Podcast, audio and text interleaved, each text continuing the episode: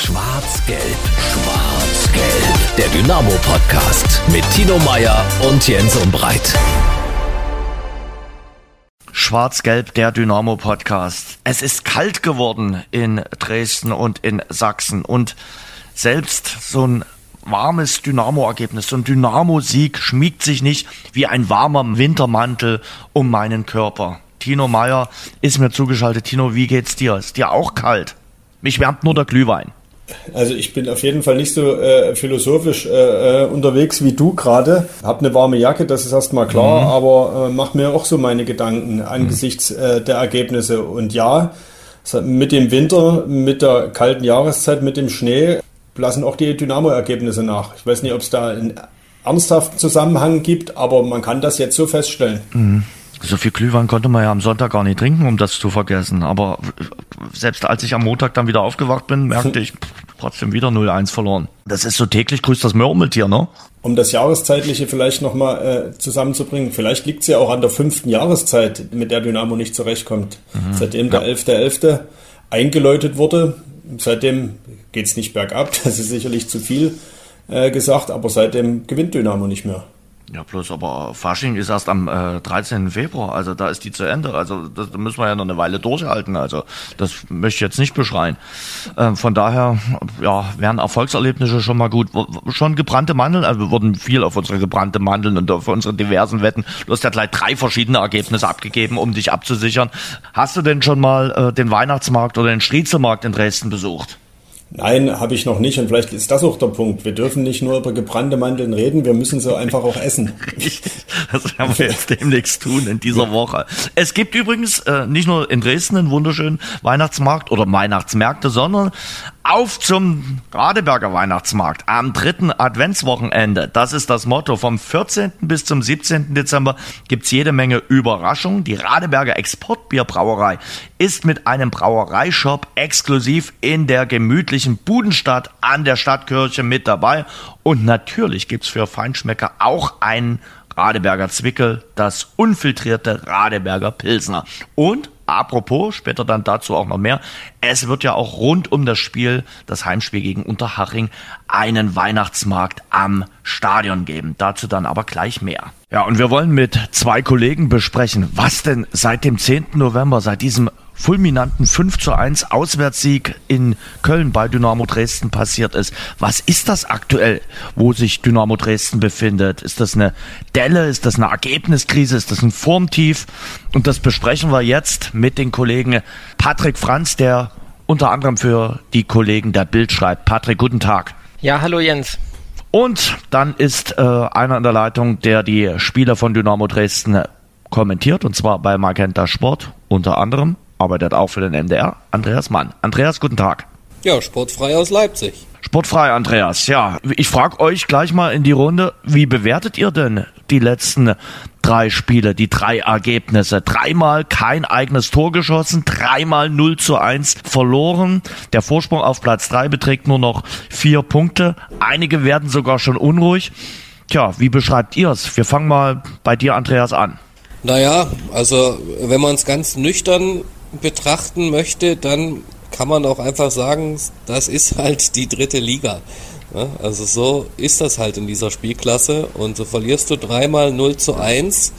In Saarbrücken sah Dynamo, glaube ich, nie gut aus. Also ich bin Baujahr 86, ich kann mich nicht daran erinnern, dass Dynamo in Saarbrücken mal ein überzeugendes Spiel abgeliefert hat. Ja, und dann kommen halt die zwei Spiele gegen Regensburg, wo du einfach deine Chancen nicht nutzt und Regensburg im Moment das Momentum auf der Seite hat und aus gar keiner Chance halt ein Tor macht in der Nachspielzeit. Ja, und dann fährst du nach Ferl, auch bei einer Mannschaft, bei der alles funktioniert aktuell, kriegst wieder nicht hin, irgendwie eine gute Chance mal in den Turm zu münzen und kassierst wieder so ein 0 zu 1. Das ist natürlich nicht der Anspruch der SGD, aber das ist eben die dritte Liga. Es ist ja nicht so, dass Dynamo die einzige Mannschaft in der Liga wäre, die gut kicken kann. Das ist so ausgeglichen geworden in den letzten Jahren, immer ausgeglichener vor allem auch geworden sodass mich das ja jetzt nicht sonderlich überrascht. Klar, es ist erstaunlich, dass Dynamo drei Spiele kein Tor schießt, aber das waren halt einfach auch drei Gegner, gegen die du halt dann auch mal verlieren kannst, auch wenn das äh, natürlich dem Dynamo-Fan nicht schmeckt. Aber das sind alles gute Truppen. Regensburg hat das Glück aktuell. Ferl spielt einfach einen tollen Fußball und hat auch einen Lauf. Und Saarbrücken, ja, im Saarland ist halt immer schwierig. Patrick, wie schätzt du es momentan ein äh, mit Dynamo Dresden? Was ist es für dich aktuell? Ja, also es ist eine Ergebniskrise und gleichzeitig auch vielleicht ein startendes Formtief, könnte man äh, vielleicht formulieren. Denn äh, es gibt einfach Grundzüge, die sich jetzt äh, durchziehen bei diesen drei Niederlagen. Eben, dass man selbst kein Tor schießt, aber auch, dass man nicht in der Lage ist, ein Unentschieden mitzunehmen. Also sprich dann einfach mal mit einer Nullnummer rauszugehen. Und das sind natürlich zwei Sachen, äh, die dann vor allem auch in der Entstehung auch noch äh, Parallelen aufweisen. Also sprich, bei Standards ist man vorne völlig ungefährlich und hinten dagegen sehr anfällig. Also sprich, man kassiert pro Spiel äh, mit einer hohen Wahrscheinlichkeit ein Gegentor nach einem ruhenden Ball. Und damit ist es nicht nur eine Ergebniskrise, aber das mindestens eben. Mhm. Zumindest im Anbetracht dessen, dass die Qualität dieser Mannschaft ja so gut ist, dass sie diese Spiele nicht verlieren muss. Das muss man ja auch immer bedenken. Tino, wir hatten dich am 10. November in Köln dabei. Da hast du geschwärmt vom Auftritt von Dynamo Dresden. Und jetzt? Du willst sagen, es liegt an mir. Ich, ich habe ja heute auch schon Stimmen gehört, die gesagt haben, was ist denn da in Köln passiert? Vor allen Dingen, was ist in Köln danach passiert? Ne? Das war ja so ein bisschen die, die Karnevalsvorfeier, der Mannschaftsabend, über den wir danach auch gesprochen haben. Ich glaube, das hat damit überhaupt nichts zu tun. Ich bin ein Stück weit beim Andreas, ein Stück weit beim Patrick. Ich meine, du kannst in dieser dritten Liga äh, auf jeden Fall auch immer mal verlieren. Und wenn diese drei Niederlagen am 10., 12. und eben 17. Spieltag wären, wird man gar nicht groß diskutieren. Nun sind sie eben dreimal hintereinander gefallen. Und da bin ich dann ganz nah beim Patrick und wo ich sage, wenn du dreimal kein Tor schießt mit der Offensivqualität, wenn du dreimal eben auch das nicht schaffst, unentschieden wenigstens mitzunehmen, dann liegt schon irgendwo was im Argen. Und wenn wir immer wieder über die Chancenverwertung reden, deswegen ist das Wort Krise immer schwierig. Wenn, dann ist es für mich schon eine Ergebniskrise, weil es ist keine spielerische Krise. Spielerisch hat das immer gepasst. Aber wir können uns nicht jede Woche auf das Ding zurückziehen. Sie hatten ihre Chancen, sie müssen sie nur mal nutzen, weil wenn du so weiterspielst, also du kannst auch so gut weiterspielen, aber wenn du das Tor nicht triffst, äh, wirst du am Ende auch nicht aufsteigen. Dreimal 0 zu 1 ist eben dann doch nicht nur Pech. Äh, das muss man auch sagen. Vielleicht ist es die kleine Schwester einer äh, andeutenden äh, Krise mh, oder zumindest einer äh, Ergebniskrise. Und ganz ehrlich, Tino, ich hätte nicht gedacht, äh, vor drei Wochen haben wir hier noch im Podcast drüber geredet, äh, dass wir bei einem Negativtrend, der irgendwann mal kommt in so einer Saison, nicht alles gleich in den Senkel stellen dürfen. Ich hätte ganz ehrlich nicht gedacht, äh, dass mich meine Worte so schnell einholen. Ich will ja auch immer noch nicht von Krise reden. Es ist halt irgendwo ja auch noch nichts passiert. Dynamo hat immer noch vier Punkte Vorsprung auf mhm. diesen Relegationsplatz. Fünf Punkte sind es auf, auf den Platz vier, der weder Relegation noch Aufstieg bedeuten würde. Also eigentlich, wenn das, äh, wie heißt es so schön, vor der Saison jemand prognostiziert hätte, Dynamo ist nach 17 Spielen mit fünf Punkten Vorsprung Tabellen Zweiter dann hätten, glaube ich, alle gesagt, das ist doch super. Jetzt kommen wir natürlich von der anderen Seite, ne? das waren schon zehn oder, oder neun Punkte, jetzt sind es halt bloß noch vier. Mhm. Da ist ein bisschen was weggegangen. Ich glaube trotzdem, es ist noch nicht viel passiert, aber, aber wichtig ist, dass die Mannschaft irgendwo den Kopf oben behält, dass das Selbstvertrauen intakt bleibt. Und das lässt sich natürlich von uns hier leicht sagen. Das Arbeiten im Kopf geht jetzt los und ich will jetzt in unserer Folge heute gar nicht weit vorgreifen, aber jetzt kommt unter Haring und da, da musst du jetzt plötzlich gewinnen. Mhm. Und dieses Gewinnen müssen hat Dynamo jetzt ganz lange auch nicht mehr gehabt. Das macht sicherlich einen Unterschied. Weil ich habe so den Eindruck, einige werden jetzt tatsächlich nach drei Niederlagen schon etwas unruhig. Also da wird kritisiert, späte Wechsel vom Trainer, keine Veränderung in der Startelf, das Team ist nicht druckresistent, sie sind ausrechenbar geworden, die Offensive ist nicht Drittligaspitze, es gibt Schwächen bei Standards des Gegners. Drei Wochen später, nach einem fulminanten 5 zu 1 Auswärtssieg in Köln, tue ich mich dann Patrick trotzdem immer schwer, dass jetzt auf einmal alles schlecht sein soll bei dieser Mannschaft. Nee, also ich muss wirklich auch sagen, äh, wenn du das jetzt so aufzählst, äh, Jens, das ist äh, natürlich so nacheinander eine wahnsinnige Liste und das klingt dann alles total schlimm. Ich muss sagen, das ist die schönste Krise, die ich bisher in meiner Zeit, wo ich Dynamo in der Berichterstattung begleite, erlebt habe. Denn die Mannschaft hat ein ganz klares Spielsystem und das hat sie in allen drei Spielen auch gezeigt, also vor allem auch in den letzten beiden auf sehr hohem Niveau. Das ist also der Unterschied, den wir äh, quasi zu jeder anderen Krise vorher haben. Sprich, ähm, ich habe mir heute auch nochmal bei Weißgau, das ist ja die Drittliga-Datenbank, die, die Werte rausgezogen. Dynamo hat immer noch die meisten Torschüsse abgegeben, 260 Stück. Dynamo hat die wenigsten Schüsse auf das eigene Tor zugelassen, 153 und auch die wenigsten Ballverluste mit 1814. Das sind ja die letzten Spiele mit drin und da hat Dynamo in den letzten Spielen auch Top-Werte. Insofern muss man einfach sagen, ähm, es gibt einfach Kleinigkeiten, die aber schon länger eben Probleme bereiten. Und da bin ich dann bei den Punkten, die wir haben, Standards. Mhm. Der zweite Punkt ist für mich, dass man natürlich bei, nach den letzten Niederlagen erstmal gesagt hat, kein Problem, ähm, kann alles passieren. Jetzt muss man aber begreifen, es ist ein Knackpunkt vielleicht in dieser Saison, diese Situation schnell zu lösen. Und da kommt dann noch ein Punkt eben rein, dass man sich anschauen muss, wie die Tore passieren und was eben bei der Chancenverwertung los ist. Sprich, die Gegentore war mir auch nochmal auffällig, sind eben vor allem per Kopf. Auch in Saarbrücken, das Tor aus dem Spiel heraus, ähm, wird per Kopf erzielt und in Ferl, klar, geht der Abpraller erst mit dem Fuß drüber, aber der Kopfball an die Latte war ja quasi entscheidend für die Entstehung dieses Tors.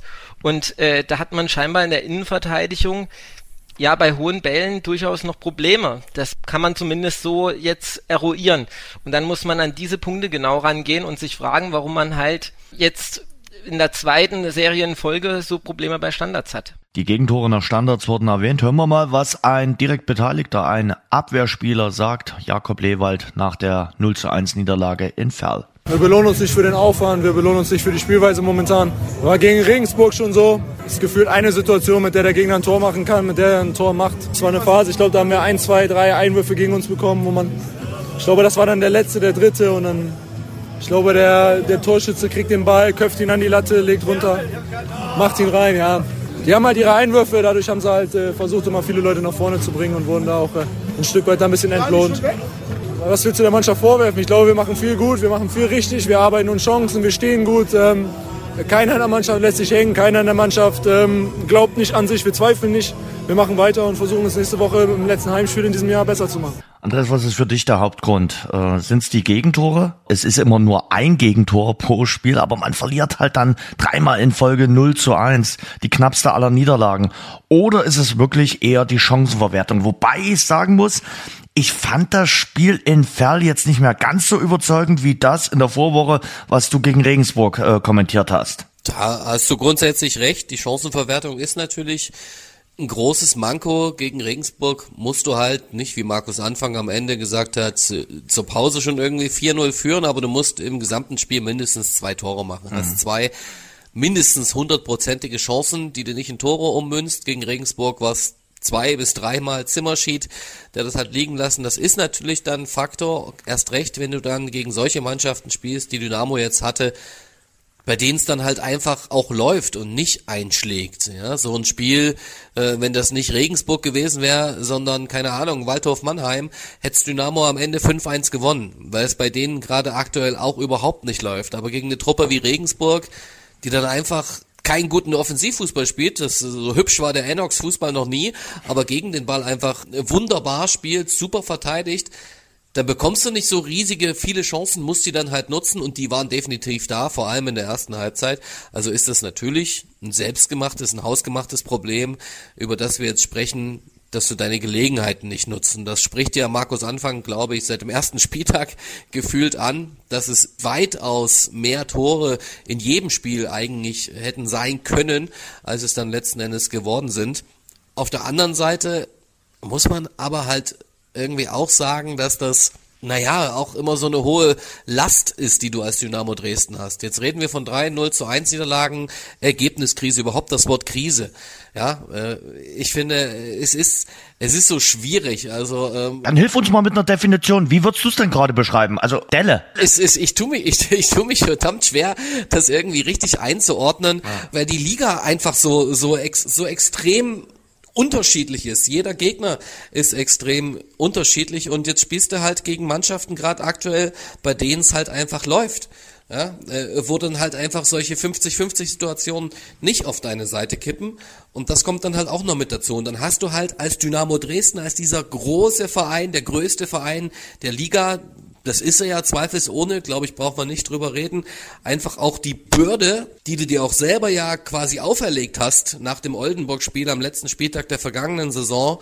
Diese emotionale Geschichte mit Kutschke vor dem Block, wir wollen kein Heimspiel mehr verlieren und dann läuft das so. Dann gewinnen die für Spiel zu Spiel, lassen zu Hause überhaupt nichts anbrennen.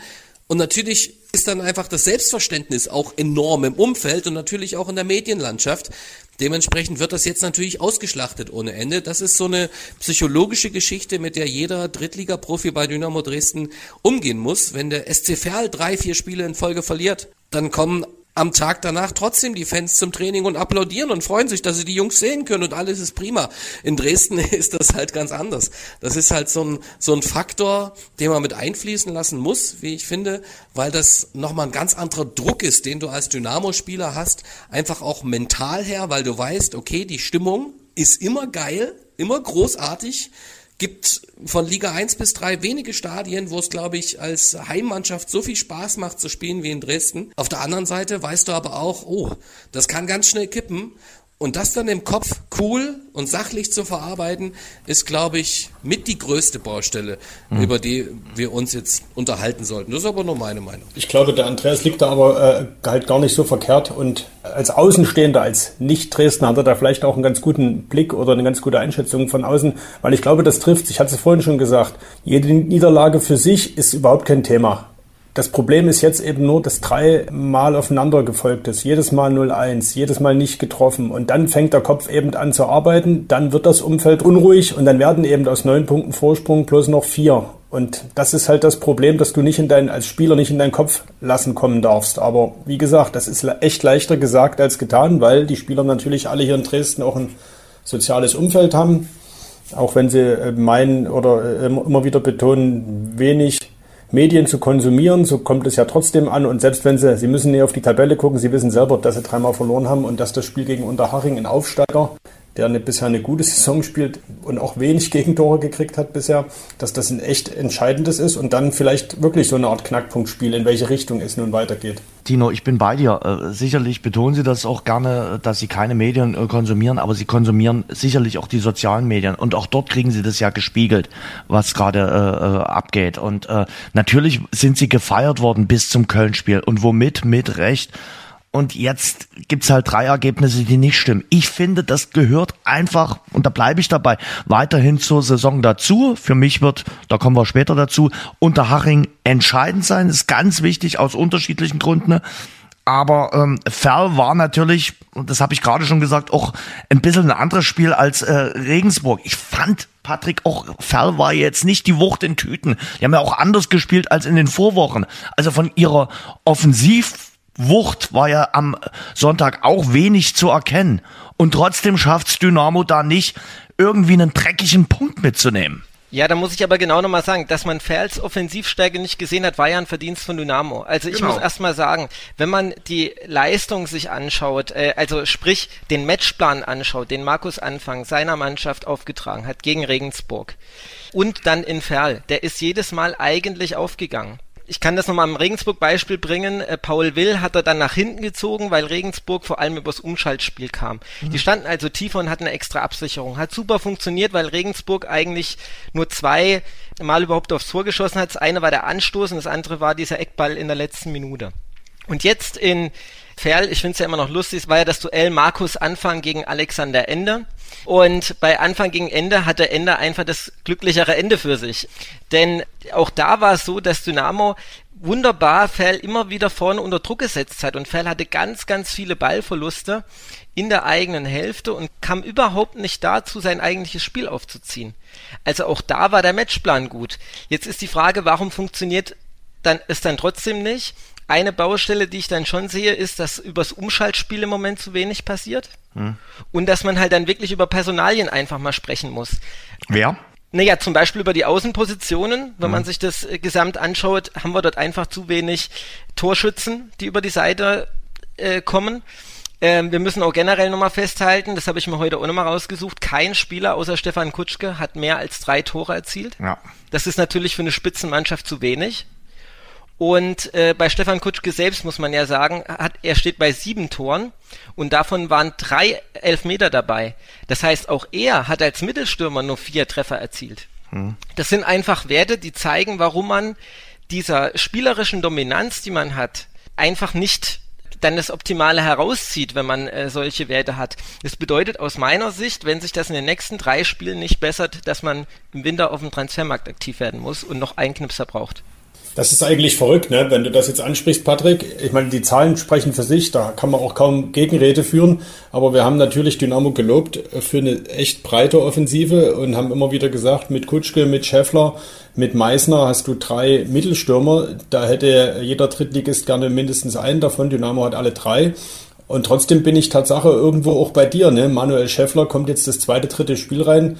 Äh, und das sage ich jetzt nicht nur, weil äh, Jens und ich ja die äh, kleine Wette laufen haben, äh, dass Manuel Schäffler vielleicht acht du bis zehn, mancher, ma, mancher sagt 18 Tore erzielt.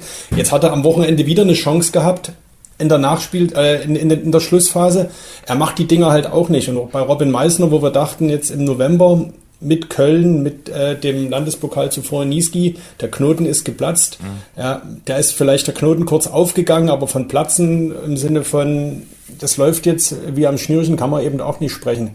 In Summe ist es dann Tatsache ja zu wenig ich finde, da kommen wir eben dann doch auf den Punkt Auswechslungen, Einwechslungen. Das ist der einzige Punkt, den ich Markus Anfang schon äh, ein Stück weit ankreiden muss. Ähm, in den letzten Spielen und gerade in diesen Spitzenspielen ist das ja auch entscheidend, was da von der Bank kommt und mhm. gerade auch bei diesem breiten und guten Kader, den Dynamo hat. Denn ich will ja auch nicht sagen, dass die, die jetzt nicht spielen, nichts drauf haben oder gerade für die dritte Liga nichts drauf haben. Das ist ja völliger Quatsch. Der Kader ist gut genug im Grunde. Bedeutet aber, er hat gegen Regensburg als Beispiel die Außenpositionen gar nicht gewechselt, was untypisch auch für ihn war. Und man hat in der Schlussphase einfach gesehen, dass Zimmerschied und äh, Lemmer nicht mehr die absolute Kraft in den letzten Sprints hatten. Und das war eine gewisse Schwächung an dem Tag. Dafür hat er aber zum Beispiel an dem Tag Meißner vorne in der Spitze für Kutschke gebracht, was richtig war. Er hat dann noch bei dem Regensburg-Spiel noch eine Auswechslung getan, die aus meiner Sicht auch nicht zuträglich war, weil er Graulich in der 87. Runde nimmt, angeblich wegen äh, Kraftproblemen. Aber hat er aber es, angezeigt. Es noch, ja, ich, also hat, hat Graulich wirklich angezeigt. Also meiner Meinung nach hätte man. Hat er doch uns hätte, gesagt. Dann hätte Graulich, ich weiß es nicht, sieben Minuten. Also sprich, wer, oder wer hätte dort einen Kopfballspieler bringen müssen. Dann vielleicht Elas. Also sprich, es war aus meiner Sicht dieser Wechsel auf Park ein Stück weit ein Problem, weil du deinen Kopfballspieler zu wenig drauf hast. Mhm. Park ist nun mal kein ausgesprochener Kopfballspieler. Also darüber muss man sich zumindest grob Gedanken machen. Und äh, nochmal Ferl, die Wechsel dann. Meißner kommt, aber Meißner geht auf die Seite, auf die linke. Und da hat er wirklich bisher überhaupt nicht zur Entfaltung kommen können. Also wenn man Robin Meissner und seine Spielstärke wirklich entfalten will, dann muss er als Mittelstürmer auflaufen. Und diese Außenposition tut ihm überhaupt nicht gut. Links will er immer nach innen ziehen, um dann mit rechts abzuziehen. Das weiß der Gegner. Damit wird er berechenbar und kann eigentlich seine Stärken nicht ausspielen. Und das ist eine Problematik, die ich dort eben grundsätzlich sehe. Dann müsste man eher überlegen, Kutschke mal draußen zu lassen. Ist aber ganz, ganz schwierig, weil Kapitän und natürlich emotional auch absolut wichtig für diese Mannschaft. Also er hat einfach da eine schwierige Gemengelage im Sturm, weil Kutschke halt äh, auch der Leader im Team ist und gleichzeitig es vielleicht aber auch ein Stück weit mal eine andere Note als dieses Bälle festmachen braucht, sondern mehr Dynamik in der Spitze. Und da wäre Meißner eigentlich der, der halt eher über Sprints und Bälle in die Spitze erlaufen kommt. Andreas, du schaust mit den Hufen. Ja, da kommt die Grätsche aus Leipzig, ganz klar. Da muss ich den Franz aber sowas von ummähen, zumindest zum Teil. Aber Ball gespielt. Ganz klar. Also ich bin, ich bin zum Teil völlig bei Patrick, wenn er sagt, ähm, dass diese Auswechslung von Stefan Kutschke gegen Regensburg auf äh, Meißner richtig war. Weil da hätte für mich auch Scheffler jetzt nicht so wirklich Sinn gemacht, weil das zwei ähnliche Stürmertypen sind und mit Meißner hast du dann eben nochmal einen anderen und mit Kutschke hat's halt gegen diese stabile, massive Regensburger Defensive einfach nicht funktioniert. Das war völlig in Ordnung. Das konnte ich nachvollziehen. Dass es jetzt an Parks Einwechslung lag, kann ich so nicht nachvollziehen, ob jetzt Kraulich Krämpfe hatte und nicht spielen konnte, wie er es gesagt hat.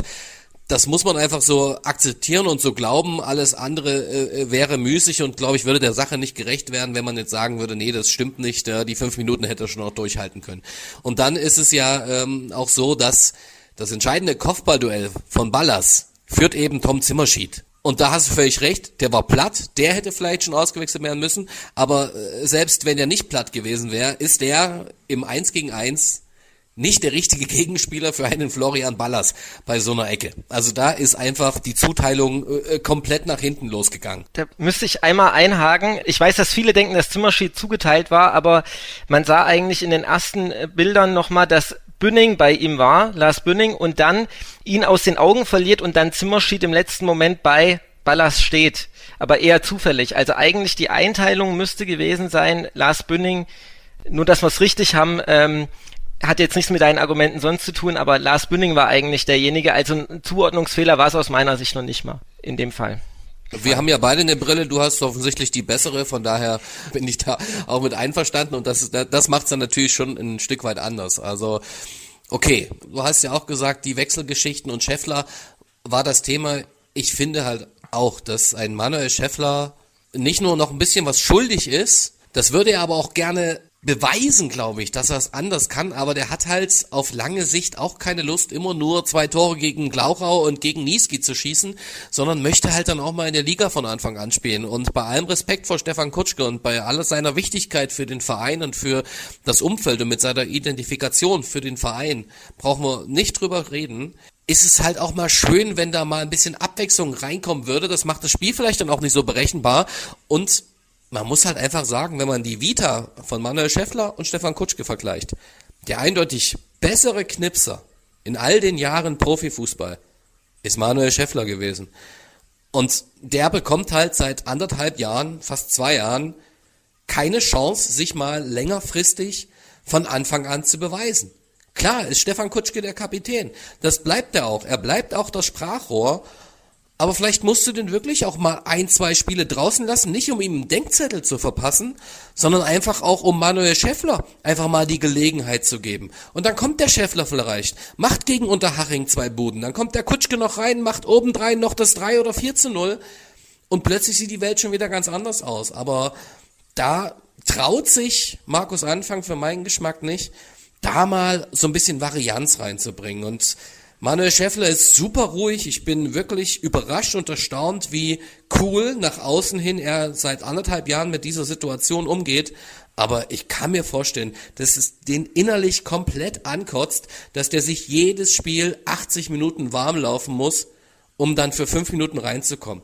Und dann hat er einfach nicht den, ja, wie, wie soll man es richtig sagen? Dann ist er einfach nicht der Typ dafür, um dann innerhalb von fünf Minuten komplett auf Betriebstemperatur zu kommen. Der muss dieses Spiel von Anfang an mal fühlen und das hätte er für meine Begriffe ein bisschen öfter verdient. Zumindest sollte man es mal probieren. In so einer Phase wie jetzt wäre das keine schlechte Option. Andreas, aber Einspruch, er hätte ja auch die Chance machen können in Feldern in der 94. Minute und da hätte er noch mehr Werbung in eigener Sache machen können. Brauchen wir nicht drüber reden. Logisch. Klar, äh, wenn er die, äh, die, die Einsatzzeiten bekommt, hat er natürlich auch oftmals Gelegenheiten dabei gehabt, war ja nicht die erste, wenn wir in die Vergangenheit zurückdenken. Es sind ja öfter mal solche Gelegenheiten für, für den Kollegen Scheffler dabei gewesen. Aber trotzdem, ich bin nicht im Training dabei. Der Trainer stellt ja auch hoffentlich auch irgendwie ein Stück weit nach Trainingsleistung auf und vielleicht bietet sich Manuel Scheffler auch einfach nicht so an, wie er es machen müsste. Aber es muss ja gerade in dieser Phase, ich meine, was hat er denn zu verlieren? Es ist ja nicht so, dass die jetzt acht Punkte den Aufstiegsplätzen hinterherrennen, wie in der letzten Saison. Das ist immer noch ein total komfortables Polster. Wir reden von einer super Saison bisher. Ja, also, dass die bis vor drei Spielen fast zehn Punkte Vorsprung hatten auf den vierten Tabellenplatz, ist ja alles andere als selbstverständlich in dieser Liga. Und jetzt hast du halt mal so eine kleine sportliche Ergebniskrise. Dann musst du halt mal so in die Trickkiste greifen und vielleicht auch mal ein bisschen ein Zeichen setzen. Und nochmal, das ist nicht gegen Stefan Kutschke gesprochen, aber vielleicht einfach auch mal, um sowas bisschen zu verändern, so ein bisschen frischen Wind irgendwie reinzubringen, denn den hat Dresden, glaube ich, aktuell durchaus nötig. Ich glaube aber, Markus Anfang ist ein Trainer, der sowas auch machen würde, wenn er das Gefühl hätte, er muss reagieren, er muss agieren.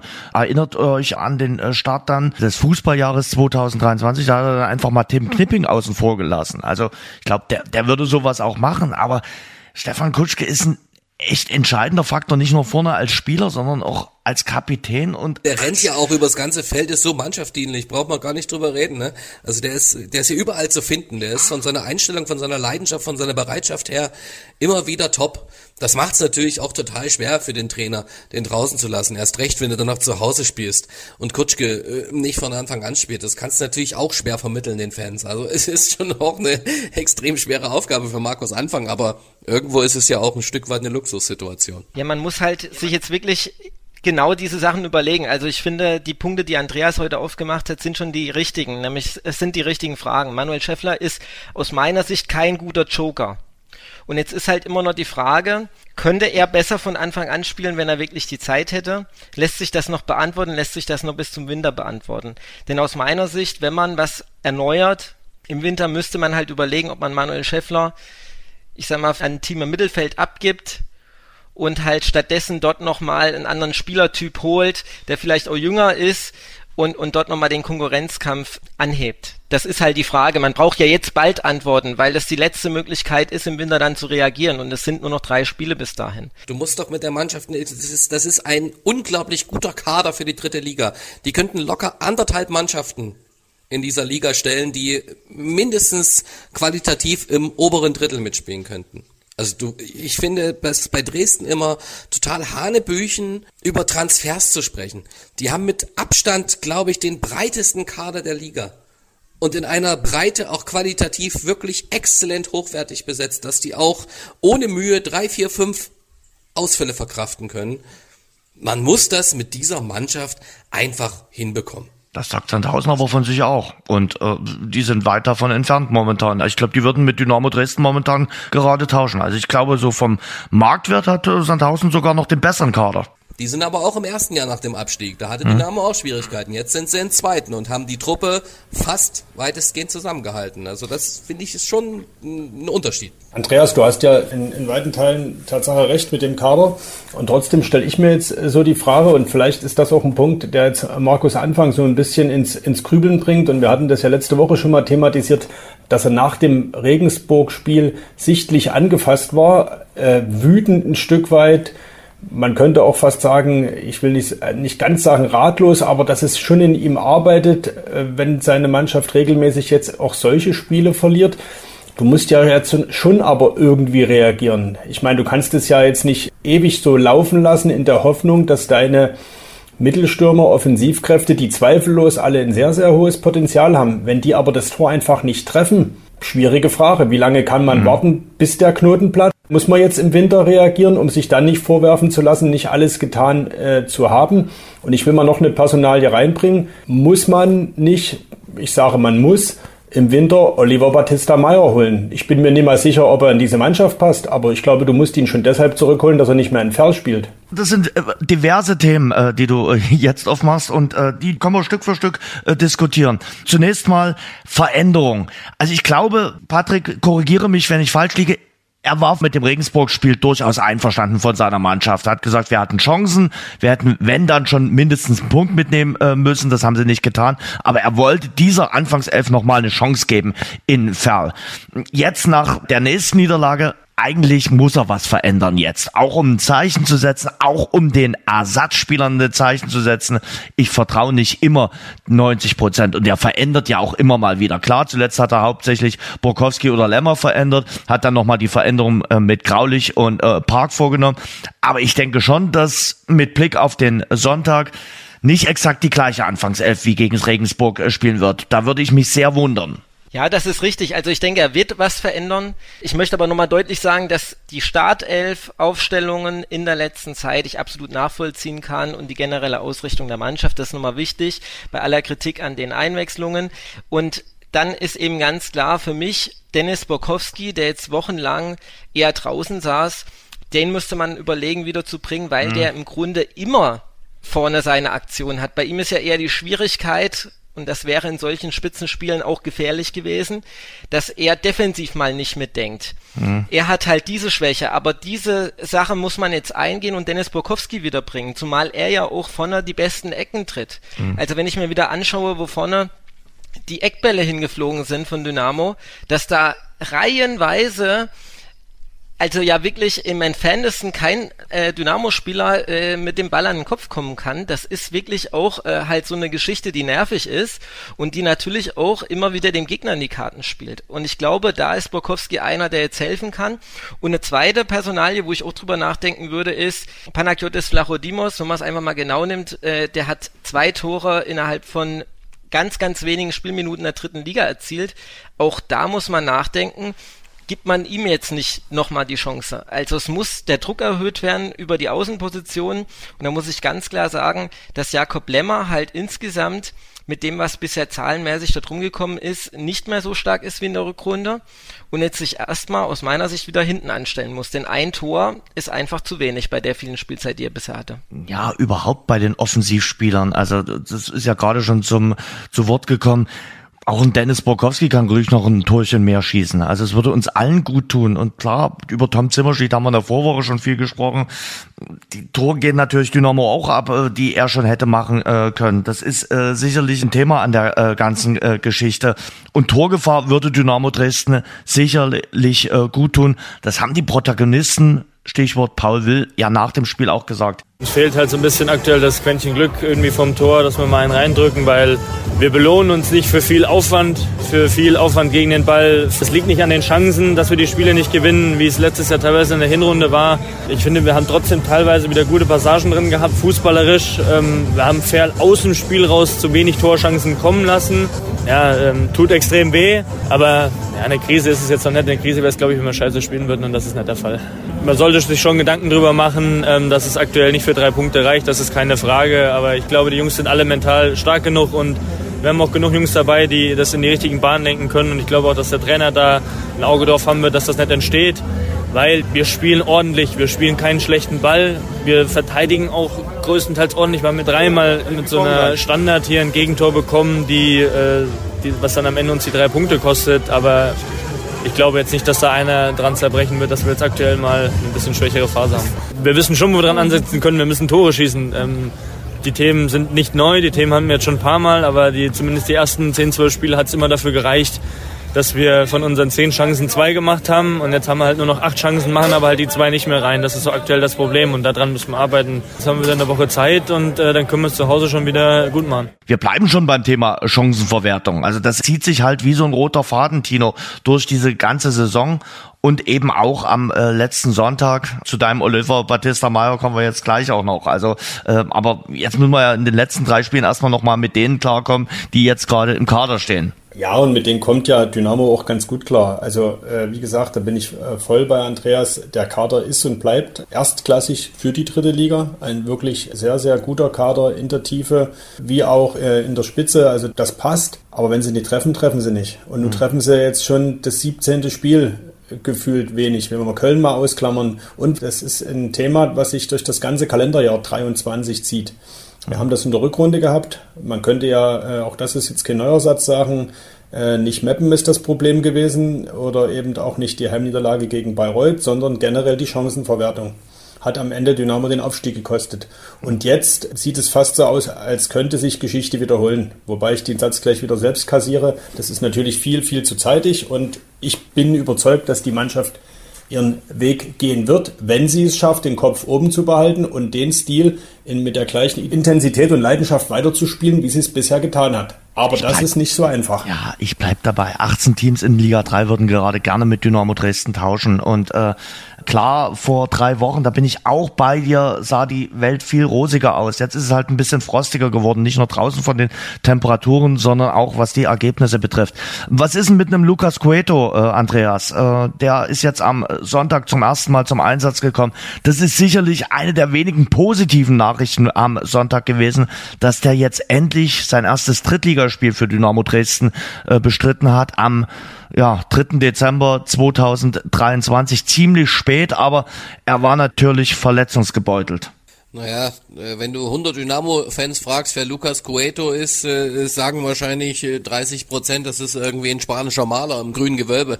Die, die, die, wissen, die wissen gar nicht, wer das ist. Dabei ist das ein richtig guter Kicker. Der hat natürlich eine brutal schwierige Zeit gehabt. Ne? Also so eine Verletzungsgeschichte, was da jetzt wirklich genau irgendwie gewesen ist, das ist sowas hartnäckiges ist ja unfassbar, ja. Der kommt mit so viel Vorschusslorbeeren, du denkst, wow, was ein Topgriff. Und dann spielt er einfach mal ein halbes Jahr gar keine Rolle, aber den haben sie ja auch bewusst irgendwie komplett rausgenommen. Ne? Also ich weiß, wir hatten äh, das schon auch ein paar Mal probiert, den auch als ich äh, als, als Magenta Sport jetzt äh, mein Sprech, ähm, den auch für ein Interview irgendwie ranzuholen für so Heimspiele. Aber da führte auch nie in irgendwie einen Weg rein. Also den hat man bewusst irgendwie auch geschützt und zurückgehalten, wohl wissend, was dieser Bursche für eine Qualität hat. Aber die konnte halt nie abrufen, die konnte halt nie zeigen. Und jetzt muss man einfach hoffen, dass der irgendwie entspannt fit ist. Mhm. Dann ist der, glaube ich, schon so ein Typ Arslan, der einfach Dynamo definitiv natürlich fehlt. Das ist einer, der kann auch einen so ein Batista Meyer in den Schatten stellen. Ich finde, Batista Meyer brauchen wir in dieser Saison nicht in Dresden. Nicht weil er nicht gut ist, sondern weil, glaube ich, Markus Anfang mit dem irgendwie nicht so richtig zurechtkommt. Also der war ja da. Es ist ja nicht so, dass er nicht Fußball spielen konnte, als der noch in Dresden war, aber irgendwie hat er die Chemie zwischen Anfang und Batista Meyer nicht hingehauen. So zumindest mein Eindruck von außen. Ich meine, ihr seid ein bisschen näher dran, ihr seid da öfter auch im Training und drumherum dabei, aber sowas ist mein Gefühl, dass das irgendwie keine große Liebe zwischen Markus Anfanger und Oliver Battista Meyer ist. Vielleicht auch nicht wird. Lukas Queto ist einer, wenn der fit ist, wenn der richtig mal ein paar Spiele losgelassen wird und das auch kann körperlich, dann kann das einer sein, der dem kompletten Offensivspiel von Dynamo nochmal eine ganz andere Wende gibt. Und dann äh, ist es vielleicht auch so einer, der so einen wie zum Zimmerschied nochmal mitnimmt. Also das ist ja wirklich ein, absolut hochsympathischer Mensch, dieser Tom Zimmerschied. Ich hatte ihn äh, oftmals, als er noch beim HFC war, ne, auch oft getroffen, mit ihm gesprochen. Das ist ein so feiner Kerl, der klar im Kopf ist, der bodenständig ist, der dazu noch ein richtig guter Kicker ist, nicht umsonst letzte Saison zehn Buden für den HFC gemacht hat. Und wenn man den spielen sieht, dann ist es natürlich aus Fansicht, sagt man dann nach fünf, sechs Spielen automatisch, oh, was ist denn das für ein Chancentod? Der macht ja gar keinen rein. Aber wenn man das jetzt mal aus einer sportlichen äh, Sicht betrachtet, muss man sagen, ey, wie viele Chancen kreiert er denn? Wie oft steht er denn da, wo es gefährlich wird? Also der ist so aktiv, der ist so offensiv gefährlich und wenn bei dem mal der Knoten platzt, dann bin ich mir sicher, ist er auch in dieser Saison noch in der Lage, für Dynamo zweistellig zu treffen. Tino, zunächst mal nochmal die Personalie äh, Lukas Cueto, äh, nachdem wir ihn gehört haben. Er ist ja gefühlt jetzt ein Neuzugang äh, für Dynamo, noch ein äh, Neuzugang vor der Winterpause, wie er Dynamo vielleicht in den letzten äh, drei Spielen noch helfen kann. Erstmal bin ich überglücklich, endlich mein Ligadebüt gemacht zu haben für, für Dynamo. Es war eine ganz schwierige Zeit für mich.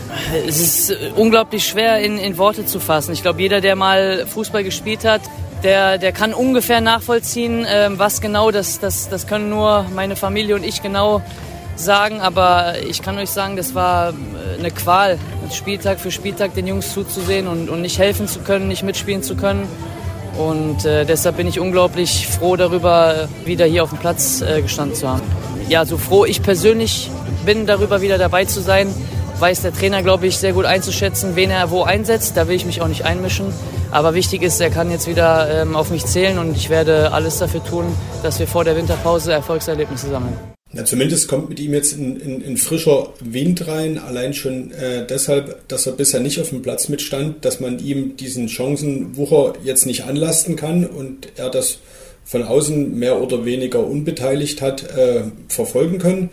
Von daher ist es der Begriff Neuzugang, der ja auch im Sommer äh, schon gewesen ist, äh, ja, passt da doppelt und dreifach.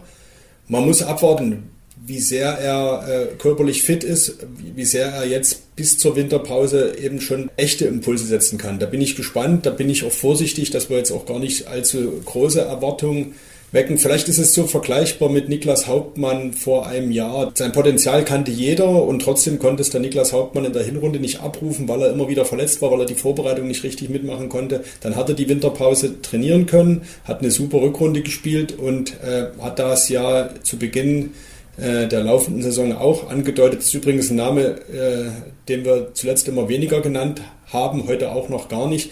Vielleicht muss man dem auch mit ins Spiel bringen. Vielleicht muss auch von Niklas Hauptmann in der jetzigen Phase wieder mehr kommen, auch wieder mehr Torgefahr. Hm. Da war die letzten Wochen jetzt äh, schon wenig. Also der Unterschiedsspieler, der nach wie vor ist, macht eben gerade sehr wenig den Unterschied.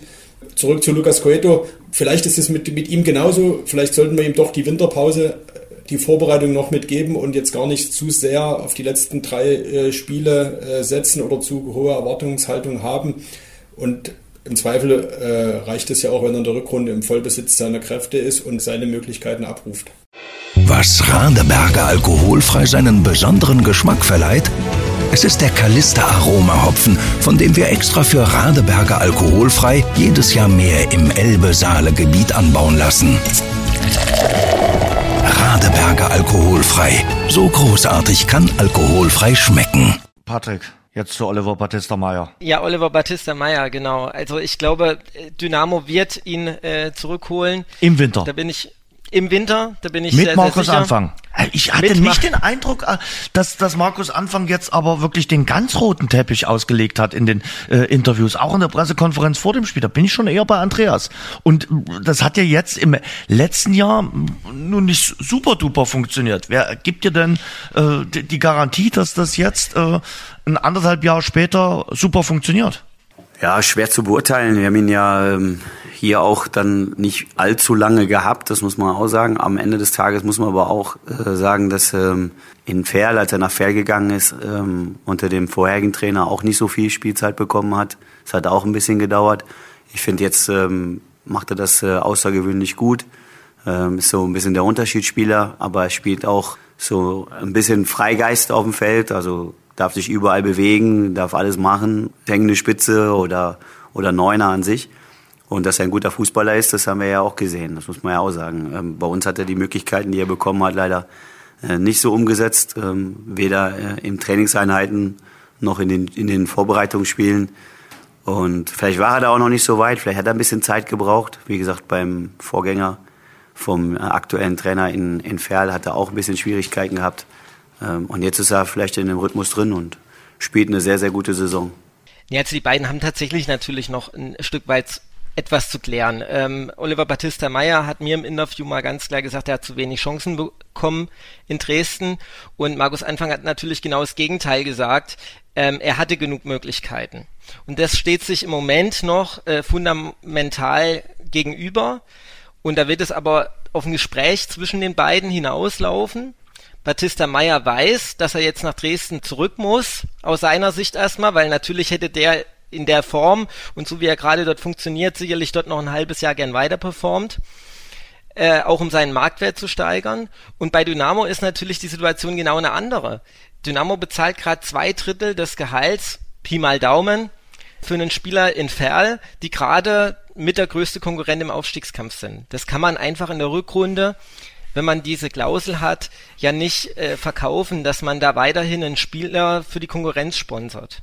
Also ist ein bisschen wie beim Schachspielen. Äh, und, und dass du jetzt versuchst, naja, du musst irgendwie den wahrscheinlich besten Spieler von einem Mitkonkurrenten trotzdem irgendwie erstmal Schachmatt zu setzen, auch wenn du gar nicht weißt, ob der hier in Dresden genauso sein Aroma entfalten kann. Nicht nur, weil es gibt mehrere Komponenten. Also die Situation bei Batista Meyer ist halt wirklich ziemlich komplex.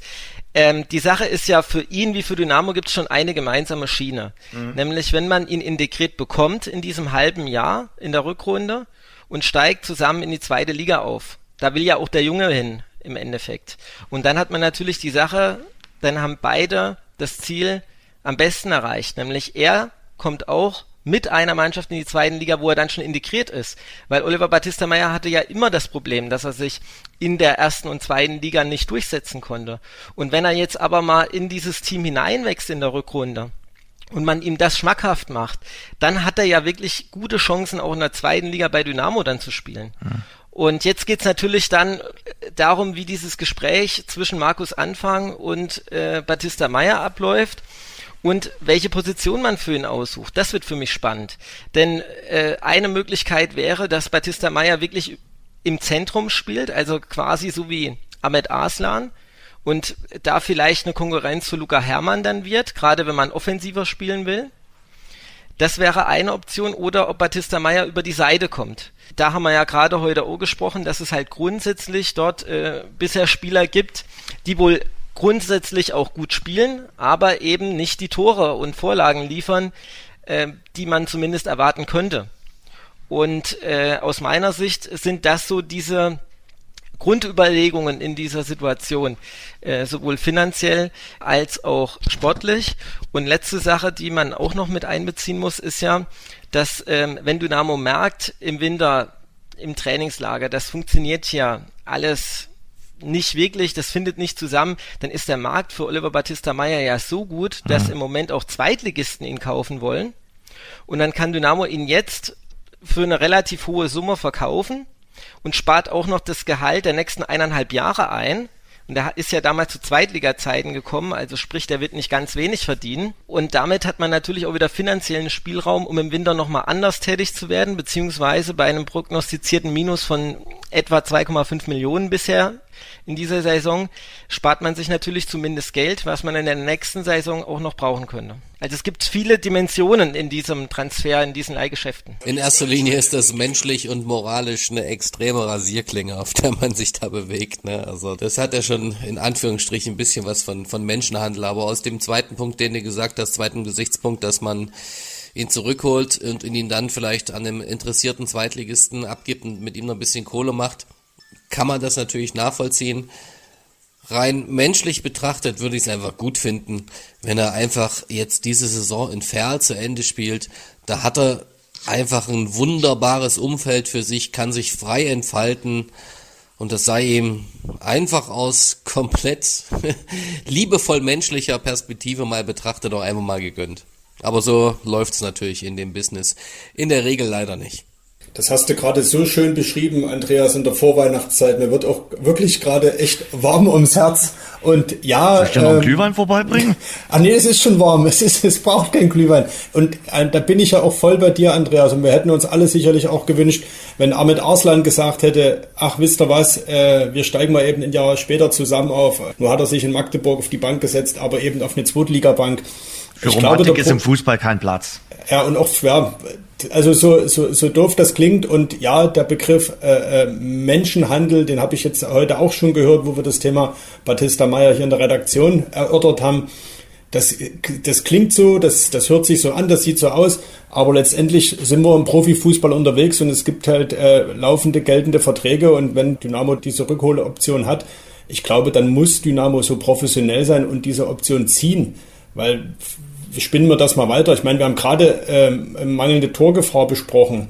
Und wir reden hier über einen, der hat neun Tore vorbereitet, neun Tore erzielt. Dynamos bester Vorbereiter ist, glaube ich, Tom Zimmerschied mit acht. Und der beste Torschütze war Stefan Kutschke, ist Stefan Kutschke mit sieben. Den Batista Meyer, den muss man ja nicht kaufen, den muss man nur zurückholen. Mhm. Die Option hat man im Vertrag stehen. Ich glaube, Dynamo muss, wird das machen und muss das alleine machen, äh, auch um sich nicht vorwerfen zu lassen, alles für den Aufstieg getan zu haben. Und dann finde ich die Option, die Patrick genannt hat, mit dem Weiterverkaufen, die ist ja Tatsache auch da. Lass uns doch eine Win-Win-Situation draus machen. Lass uns die an Ralf Becker schicken. Arslan nach Dresden, Batista Meyer nach Magdeburg.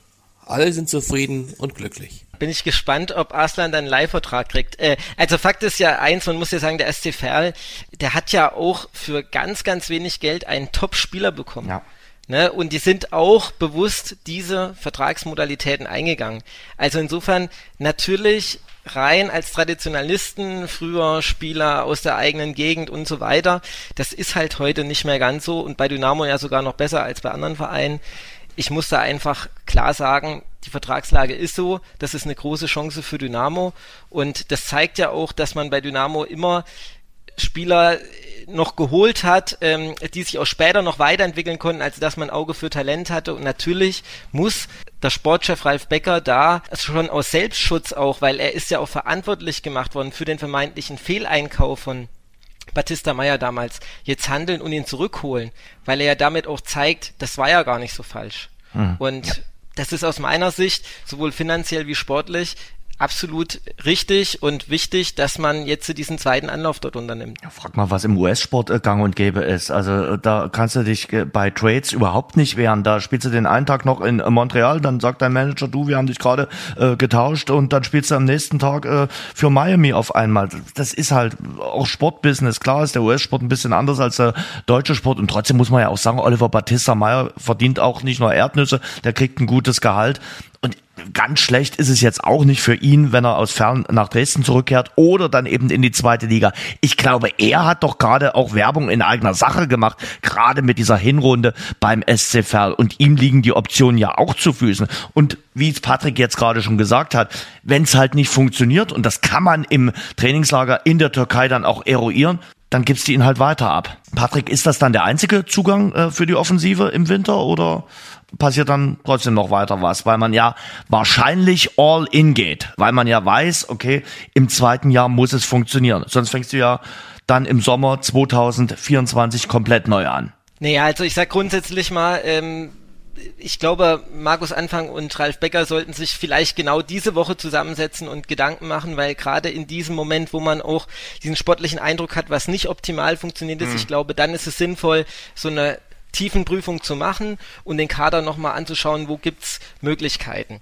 Und dann muss man natürlich gucken, dass man äh, schon äh, Möglichkeiten erstmal erfasst, aber auch nicht überpaced und da nicht übertreibt, weil der Kader ist gut. Also das darf man nicht zu schlecht reden. Aber es gibt eben äh, Verbesserungspotenziale und die muss man dann erschließen. Und äh, meiner Meinung nach ist es immer noch eine Option, Manuel Scheffler abzugeben. Mhm. Weil er nun mal bisher nicht so wirklich ins Laufen gekommen ist. Ähm, Andreas hat es richtig gesagt, er hat in seiner ganzen Vita bessere Abschlussquoten gehabt als Stefan Kutschke. Es gibt aber einen Unterschied in der Spritzigkeit, wirkt Stefan Kutschke Manuel Schäffler immer so einen Tick voraus und es gibt einfach Spieler, die im hohen Alter noch spritziger sind als andere. Das kann also am Ende so ein kleiner Punkt sein und es war ja auch immer die Frage, warum hat man zwei Spieler gleichen Typs, selben Alters auf einer Position verpflichtet? Das könnte man also durchaus auch auflösen. Und dann sind das so die möglichen Sachen, die man analysieren muss. Und ich glaube schon, dass man da zu guten Ergebnissen kommen kann. Wir haben ja Weihnachten, äh, da darf man sich ja was wünschen. Äh, bei Andreas habe ich rausgehört, der würde sich für diesen Kader gar nichts mehr wünschen. Der ist wunschlos glücklich. Tina, hast du noch Wünsche, was den Kader für die Winterpause von Dynamo Dresden betrifft, die du jetzt Ralf Becker auf den Wunschzettel schreiben würdest? Naja, auf dem Zettel stehen ja wahrscheinlich schon ein paar Namen. Mhm. Äh, ad hoc äh, fällt mir da nichts ein. Ich würde da jetzt schon einfach mal noch eins, zwei äh, Wochen abwarten. Brauchst du noch ein Backup für Kammerknecht? Falls, klar, der verletzt sich nicht, aber ähm, musst du dort noch was tun? Ich denke, das ist eher so eine, so eine Überlegung, äh, die Ralf Becker tätigen wird. Wie kann man den Kader perspektivisch, äh, sage ich mal, verbessern? Wen kann man vielleicht jetzt dazu holen, der dann idealerweise auch in der zweiten Liga hilft? Also jetzt nur jemanden zu holen, um was abzusichern, da bin ich überhaupt nicht Freund von. Aber offensiv musste aus meiner Sicht bei der Chancenverwertung und bei der Torquote, die Torquote ist ja jetzt nicht ideal, also was die geschossenen Tore betrifft. Das haben wir heute wieder mehrfach erwähnt. Du hast jetzt dreimal in Folge kein Tor geschossen. Das ist jetzt nicht unbedingt Spitzenteam-like. Also, Aber wenn du, wenn du da offensiv äh, dazu holst, musst du auch abgeben. Na klar. Und ich bin skeptisch, dass Manuel Schäffler für ein halbes Jahr woanders hingeht. Ich meine, sein Vertrag läuft am Saisonende aus. Er ist mit seiner Familie in Dresden. Ich bin da skeptisch, dass er jetzt für ein schnelles Abenteuer oder auch einfach, um, um nochmal ein halbes Jahr irgendwo länger zu spielen, sich nach irgendwo hin ausleihen lassen wird. Da müsste er ja auch seinen Vertrag in Dresden verlängern. Ein Leihgeschäft schwierig, ein kompletter Verkauf halte ich für noch schwieriger. Von daher wüsste ich jetzt auch nicht, von wem man sich trennen soll. Ich meine, Flachodimos könnte sein, dass der weg will. Der war ja im Sommer, wo ja lange Zeit auf so einer äh, ominösen Verkaufsliste, die es dann äh, angeblich doch nicht gab. Ich meine, der müsste ja auch hochgradig unzufrieden sein. Also wenn du dazu holst, egal für welche Position in der Offensive, musst du zwingend abgeben, weil sonst ist das, glaube ich, auch atmosphärisch äh, nicht mehr handelbar. Andreas, du willst niemanden holen. Ich glaube, Das ist einfach nicht nötig. Es gibt natürlich diverse Optionen, die haben wir angesprochen. Und klar, wir sind da nicht so nah dran, um das alles auch ähm, richtig ganz genau beurteilen zu können. Vor allem die zwischenmenschliche Komponente, wer dann vielleicht irgendwo unzufrieden ist, wer über irgendeinen Berater dann vielleicht äh, Ralf Becker noch mitteilen lässt, dass das irgendwie nicht hinhaut. Das sind ja so ganz viele Geschichten, die da mittlerweile in dem Profifußball auch noch mit ein Faktor sind und eine Rolle spielen. Aber grundsätzlich glaube ich, muss das nicht sein. Klar ist es möglich mit Batista Meyer. Ich bin der Meinung, es bedarf keiner Rückkehr, keiner frühzeitigen Rückkehr. Und mal ganz ehrlich, wir reden ja hier seit einer guten Stunde. Es macht unglaublich Spaß, mit euch allen zu diskutieren und ich habe sehr viel Freude daran. Aber es ist natürlich auch kritisieren und philosophieren auf sehr hohem Niveau. Ne? Also äh, wir, wir reden hier nicht, wenn ich mich an den letzten Podcast, bei dem ich dabei war, das war, ähm, glaube ich, im Frühjahr diesen Jahres, ne, als die Dynamo-Welt noch ganz anders ausgesehen hat. Das ist ja jetzt eine ganz andere Situation. Du das haben wir auch immer wieder betont. Du hast, du hast, noch drei Spiele in diesem Jahr unter Haching, Duisburg und Bielefeld. Davon, sage ich mal, äh, musst du schon sechs Punkte holen. Ich bin bei sieben. Aber okay, dann lasst uns über Unterhaching reden. Und ja, ganz kurz, Andreas, wir haben ja die Mannschaft auch wirklich immer wieder gelobt, äh, wo es zu loben gab. Und es gab viel zu loben in dieser Hinrunde. Und ich habe ja mehrfach gesagt, ich bin weit davon entfernt, äh, jetzt alles in den Senkel zu stellen. Aber äh, ja, jetzt hat es eben drei Niederlagen gegeben und äh, wir haben halt äh, diese kleine Delle. Und da kann man ja auch schon mal einen Blick äh, vorauswerfen, was da im Winter passieren könnte. Lasst uns über Unterhaching reden.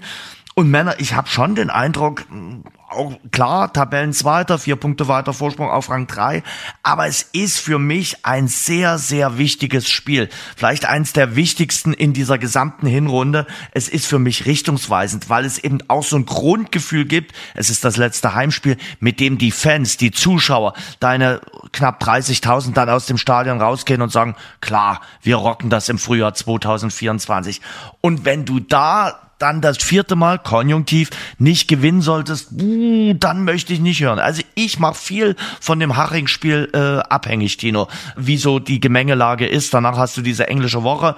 Für mich ist Unterhaching extrem wichtig. Auf jeden Fall, also nicht nur für dich. Ich glaube, das ist äh, wirklich so eine äh, Tatsache im besten Wortsinn richtungsweisendes Spiel. Gewinnt Dynamo und das sage ich jetzt auch, egal wie, wird alles äh, erstmal weiter im Fluss sein und bleiben. Gewinnt Dynamo nicht und da reicht dann auch schon ein Unentschieden, dann wird es ungemütlich. Sowohl tabellarisch, weil dann irgendwann der Vorsprung weg sein könnte. Und dann musst du auch, glaube ich, reagieren und irgendwas machen. Aber nicht um Aktionismus zu betreiben, sondern dann reden wir vielleicht von dem Negativtrend, auch so ein Wort, ne? Also meine drei Niederlagen in Folge, dann vielleicht ein Unentschieden. Das kannst du als Dynamo nicht so laufen lassen da muss irgendwas passieren. Zumal die beiden letzten Auswärtsspiele diesen Jahres, dann Duisburg und Bielefeld, das sind schon happige Aufgaben bei, sage ich mal, eiskalten Temperaturen. Das ist ungemütlich. Selbstläufer gibt es sowieso nicht, aber auch da kannst du am Ende mit zwei Unentschieden rausgehen. Und wenn am Ende drei Unentschieden aus den letzten drei Spielen stehen, dann ist, glaube ich, äh, auch der Relegationsplatz erstmal futsch. Hm. Dann es richtig kriselig. Was halt meinst du, dann musst du was machen? Was äh, meinst du damit? Ähm naja, ich meine, Andreas sagt es, ne? wir sind nicht beim Training dabei, wir sind nicht in den Besprechungen dabei. Der Kader ist gut, der Kader bleibt gut. Aber es muss ja Gründe geben, warum du das Tor nicht triffst. Und das hast du gesagt, Jens, äh, dreimal kein Tor schießen ist nicht immer nur Pech. Ne? Irgendwo ist dann auch, es ist eine Frage von Qualität. Und dann musst du halt reagieren. Am Ende musst du doch noch in, in, in eine Offensivkraft holen und musst dich äh, eben von eins, zwei deiner Offensivleute Potenzial hin, Potenzial her dann eben auch trennen. Das ist dann irgendwie auch äh, Leistungssport, Fußball. Da muss schon mal ganz kurz einhaken. Immer wenn Dynamo sonst drei, vier Spiele in Folge kein Tor geschossen hat, hatten wir nicht annähernd die Anzahl an Torchancen. Also das muss ich auch wirklich nochmal kurz einwerfen. Das ist alles richtig, ähm, Tino, was du gesagt hast. Ähm, man muss halt wirklich gucken, dass man es jetzt nicht zu negativ macht. Das Haching-Spiel wird brutal wichtig, weil es eben gilt, verschiedene Sachen gleich im Keim zu ersticken diese Ergebniskrise, die wir jetzt haben. Dann gleichzeitig ist es auch nach einer Ewigkeit, ähm, wo es mal wieder eine Heimniederlage jetzt gesetzt hat, das erste Heimspiel wieder. Also auch da die Reaktion, schafft man es gleich wieder, diese Serie zu Hause, sage ich mal, zu starten, die man eigentlich braucht, weil die Heimstärke ist dieses Jahr ein ganz, ganz großer Vorteil von Dynamo. Und auch die Fans, auf die kommt es jetzt drauf an Denn die Mannschaft war nach dem Ohlenburg-Spiel mit Kutschke, wir haben es heute schon angesprochen, eine absolute Einheit mit den Anhängern. Und ich glaube, das wird jetzt mal ganz wichtig, dass die Fans eben diese Mannschaft jetzt mal durch diese Ergebniskrise durchtreiben und wirklich auch anfeuern bis zum letzten. Denn von allen Krisen, wie gesagt, die man hier bisher hatte, ist das immer noch fußballerisch wirklich der best anzusehendste Fußball seit Uwe Neuhaus hier gegangen ist. Der Tempel wird ja wieder voll werden, also oder gut voll werden, das muss man ja sagen. Da muss man aber auch sagen, dass die Fans das in den letzten Wochen ja auch immer schon gemacht haben. Ne? Also es gab auch im Stadion ganz, ganz wenig Unmut. Also da mache ich mir ehrlich gesagt gar keine Sorgen, dass es da nicht runterschwappen wird von den Traversen am Sonntag gegen, gegen Haching. Ich bin da auch am Start äh, für Magenta. Ich freue mich drauf. Ich glaube, dass es der perfekte Gegner jetzt ist für Dynamo in dieser Phase, weil äh, Findest du? Ja, die sind als Aufsteiger, die Hachinger mit 25 Punkten, glaube ich, auf Rang 7 aktuell, spielen eine tolle Saison. Die können völlig frei von der Leber weg Fußball spielen. Und das ist jetzt genauso ein Gegner, den Dynamo braucht. Ja, gerade zu Hause, da haben die Lust ein bisschen mitzuzocken. Und da muss das Einzige, was klappen muss, dass relativ zeitnah der Knoten platzt. Ein relativ frühes Tor für Dynamo und dann wird das ein wunderbarer Fußballnachmittag in Dresden. Und der Haching, selbst wenn die da 0-3 verlieren, gut, dann ist es halt so. Das tut denen nicht weh. Die spielen als Neuling, als Rückkehrer in die dritte Liga eine super Saison. Die haben überhaupt nichts zu verlieren. Die können frei von der Leber weg drauf loszocken, mitzocken. Und ich glaube, das ist so eine Mannschaft, die Dynamo jetzt einfach braucht. Dieser Hexenkessel in Dresden, das ist was, was Haching so auch nicht gewohnt ist. Aber da werden die Lust haben, einfach ein bisschen mit drauf loszukicken und das ist, glaube ich, für Dynamo der perfekte Gegner jetzt. Also die perfekte Chance, auch die große Chance, um da einfach die Kurve zu kriegen. Ich glaube, das wird eine klare Angelegenheit für Dynamo. Also es wird auf jeden Fall ein torreiches Spiel, das sagen wir es mal so. Naja, wenn mal nicht ein 1 zu 0 für den Gegner rauskommt, wären wir schon ganz glücklich. Aber auf der anderen Seite sage ich mir, dort liegt ja auch die Gefahr. Für Unterhaching ist das vielleicht das Spiel der Hinrunde. Die freuen sich auf das große Stadion, auf knapp 30.000 Zuschauer. Und wie Andreas schon gesagt hat, die können hier frisch vom fröhlich frei äh, losspielen. Und bei Dynamo, Tino, ich habe doch den Eindruck, da spukt's doch jetzt trotzdem ein bisschen im Kopf. Die sagen zwar, ja, wir haben ja nicht schlecht gespielt und wir setzen unseren äh, Spielstil weiter fort und wir vertrauen auf uns und wir lassen uns nicht verunsichern. Aber trotzdem, die Birne dort oben, jetzt, mein Gott, wir dürfen heute nicht verlieren.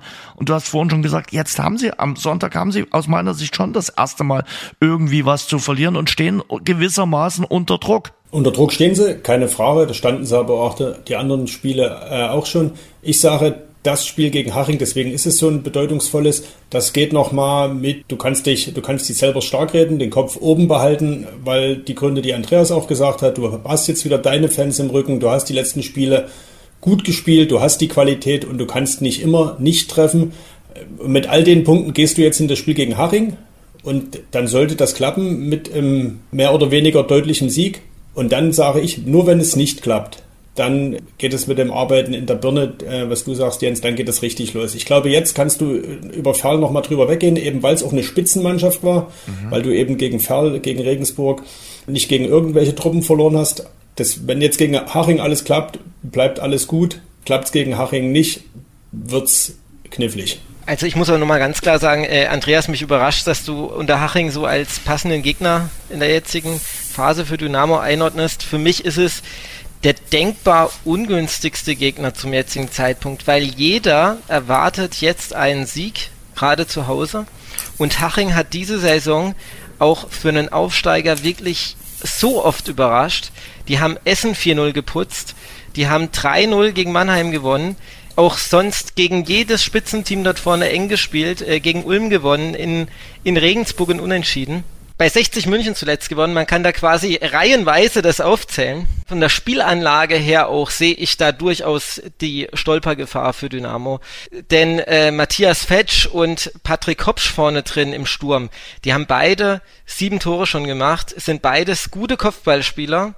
Und genau da hat es bei Dynamo zuletzt eben gehakt. Und ich glaube, genau da besteht eben die Gefahr, dass dort wieder einer reinrutscht, man dann blöd dasteht, 0-1 hinten liegt und plötzlich dann die Birne rattert. Es kann aber hoffentlich genau das Gegenteil passieren, frühes 1 für Dynamo und es ist der Brustlöser, der hilft. Also es wird ganz viel aus meiner Sicht vom ersten Tor abhängen. Da bin ich voll bei Patrick. Also ich habe es ja gesagt, Dynamo braucht im besten Fall ein relativ schnelles Tor. Und dann wird das eine schmucke Nummer. Dass die Haringer natürlich äh, keine absolute Laufkundschaft sind, brauchen wir nicht drüber reden. Die haben an der Grünwalder Straße auch gewonnen. Jetzt einfach mal das Münchner Derby, ja, auch wenn die Löwen gerade schwächeln. Ich meine, ich, ich bin ja auch aus der Region. Ein bisschen Optimismus müssen wir ja nach drei Niederlagen am Stück auch mal verbreiten. Ne? Also äh, ich glaube, das wird eine runde Sache gegen Haching. Sehr gut. Ja, wir brauchen ein bisschen äh, Optimismus. Also ist ein bisschen ein knappes Gut geworden in den letzten äh, Tagen und Wochen bei äh, Dynamo Dresden oder rund um Dynamo Dresden. Aber ich glaube, das sollten wir uns jetzt wieder ein bisschen zurückholen. Männer, dann würde ich sagen, wir schaffen das am äh, Sonntag aus schwarz-gelber Sicht, äh, dass Dynamo da die Ergebniskurve wieder bekommt und wieder auf die Straße der Siege und auf die Straße der drei Punkte einbiegt. Und ich glaube, dann könnten wir alle tief durchatmen und sagen, okay, wir gehen mit einem guten Gefühl aus dem Fußballjahr im eigenen Stadion heraus, weil es ist, wie gesagt, das letzte Heimspiel. Patrick, Andreas, vielen Dank für eure Einschätzung. Patrick Franz für die Kollegen der Bild schreibend. Äh, Patrick, danke schön, dass du dabei warst. Gern, Jens, kein Problem. Und Andreas, Andreas, vielen Dank für deine Einschätzung. Wir sehen uns ja alle gemeinsam äh, am, am Sonntag dann im Stadion, oder? So machen wir das, Jens. Ich frage dich wie immer nach deinem Gefühl. Ja, mein Gefühl kommt in Richtung Sonntag dann. Da kannst du sicher sein. Andreas, Dankeschön. Sehr gerne. Das war eine launige Diskussion jetzt gerade hier mit Patrick Franz und Andreas Mann. Und Tino, uns hat's natürlich letzte Woche auch aus den Latschen gehoben, wie so viele Fußballfans in Deutschland wie auch so viele Dynamo-Fans, das haben wir ja mitbekommen, auch an den Reaktionen. Die traurige, tragische Nachricht vom Tod von Ajimang Diawusi, vom ehemaligen Dynamo-Spieler, fand auch, das waren sehr, sehr bewegende Szenen. In allen Spielstätten der dritten Liga hat es ja eine Gedenkminute, eine Schweigeminute gegeben. Dynamo mit Trauerflor gespielt. Aber natürlich die bewegendsten Szenen bei seinem letzten Verein und auch seinem Jugendverein Jan Regensburg am Sonntag beim Spiel gegen die zweite Mannschaft des SC Freiburg. Das stimmt, ja. In der 24. Minute sozusagen gab es dann Standing Ovation, keine Gedenkminute oder innehalten, sondern mhm. eher, das finde ich immer so, das ist jetzt glaube ich so eine neue Entwicklung, finde ich viel, viel schöner, dass man nochmal äh, sich erhebt von den Plätzen und Applaus spendet weil ich glaube, dass auch dem, in dem Fall dem Argement Diabosi am Ende viel mehr gerecht wird und vielleicht auch in seinem Sinne gewesen wäre, dass mhm. er gesagt hätte, komm, spielt Fußball und behaltet eure Fröhlichkeit und fand es eine sehr, sehr schöne Aktion, wie sich da das Stadion erhoben hat und wie dann Agi Agi Sprechchöre da durch das Stadion in Regensburg schalten. Eine sehr würdige Sache, wie ich fand brutal für die Teamkollegen mit dieser Situation umzugehen. Joe Enox hat ja in der letzten Woche auch gesagt, sieben äh, Spieler freigestellt, äh, ob er sich bereit fühlt zu trainieren, ob er bereit fühlt zu spielen gegen äh, Freiburg 2. Na, auf jeden Fall. Ich meine, wir haben es ja nicht nur in Regensburg äh, mhm. gehabt und die sind am nächsten dran, sondern das strahlte ja aus äh, bis nach Dresden, ja. äh, wo auch Markus Anfang äh, mit den Spielern kurz darüber gesprochen hat. Wenn du weißt, dass ein 25-Jähriger verstirbt, ähm, dann ist das immer sehr dramatisch. Wir haben es diese Woche dann auch kurz mit Mannschaftsrat thematisiert, weil ja viele von den Jungs auch noch mit ihm zusammengespielt haben und auch noch Kontakt zu ihm hatten. Und äh, wir haben es auch nochmal mit Ralf Becker besprochen und haben es dann kurz auch angesprochen. Und äh, die Jungs äh, müssen auch den Freiraum haben, äh, die gerade Kontakt zu ihm hatten, dass sie ähm, ja, für sich einen Weg finden, wie sie damit umgehen wollen. Und äh, den haben wir ihnen auch gegeben. Die meisten wollten trainieren und wollten ganz normal einen Ablauf äh, mitmachen. Und insofern haben wir die, die Jungs dann auch so ein bisschen begleitet, aber ihre Entscheidung alleine treffen lassen. Ja, Luca Herrmann ist einer der Spieler, der mit Diawusi hier in Dresden zusammengespielt hat. Auch für ihn war die Nachricht vom Tod Diawusis natürlich ein Schock. Es ist unfassbar surreal. Der Junge war 25 und viele haben noch mit ihm zusammengekickt und ich glaube, es gab keinen, der sich nicht super mit ihm verstanden hat, auch von Tag 1. Deswegen ähm, sind und waren wir alle sehr geschockt und können es kaum fassen. Mehr gibt es, glaube ich, dazu auch nicht zu sagen. Ja. Und wir müssen uns nichts vormachen. Äh, auch Fußballer sind Menschen, auch Fußballer sind unterschiedlich im Umgang mit Krankheiten, mit dem in, in sich reinhören. Und wenn du dann aber hörst, dass ein 25-jähriger Mitspieler, der scheinbar äh, kerngesund ist, plötzlich tot umfällt. Hm ich glaube, da zuckt man schon zusammen und hört doppelt und dreifach in sich rein, gerade jetzt in dieser Infektzeit. Ne? Und von daher verstehe ich da jeden, auch Fußballprofi, der da erstmal auch selbst innehält und erstmal sich selber abcheckt, hey, kann mir das eigentlich genauso passieren? Und da reden wir eigentlich auch nicht nur von Fußballern, wir reden von jedem Sportler und auch eben nicht nur von Profisportlern, sondern auch von Amateursportlern. Eigentlich also auch von uns.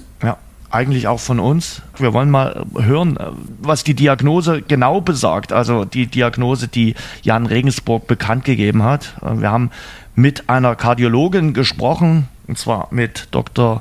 Anke Langbein. Ich habe das getan und wir hören mal rein in das Gespräch.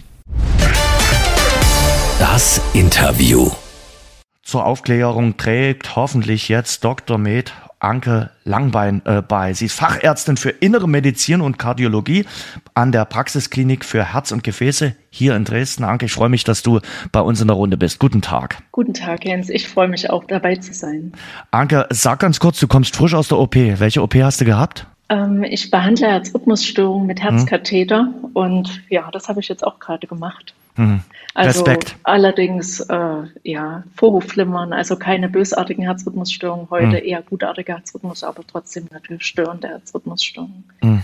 Wir brauchen deinen Rat und zwar hast du sicherlich mitbekommen, ein ehemaliger Spieler von Dynamo Dresden, Ajimang Diawusi, ist äh, tragisch verstorben im Alter von nur 25 Jahren.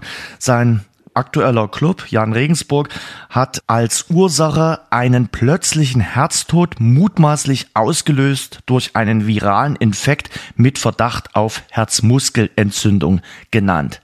Kannst du uns kurz erklären, damit es möglicherweise jeder versteht, um was es sich dabei handeln könnte? Ja, das möchte ich gern machen.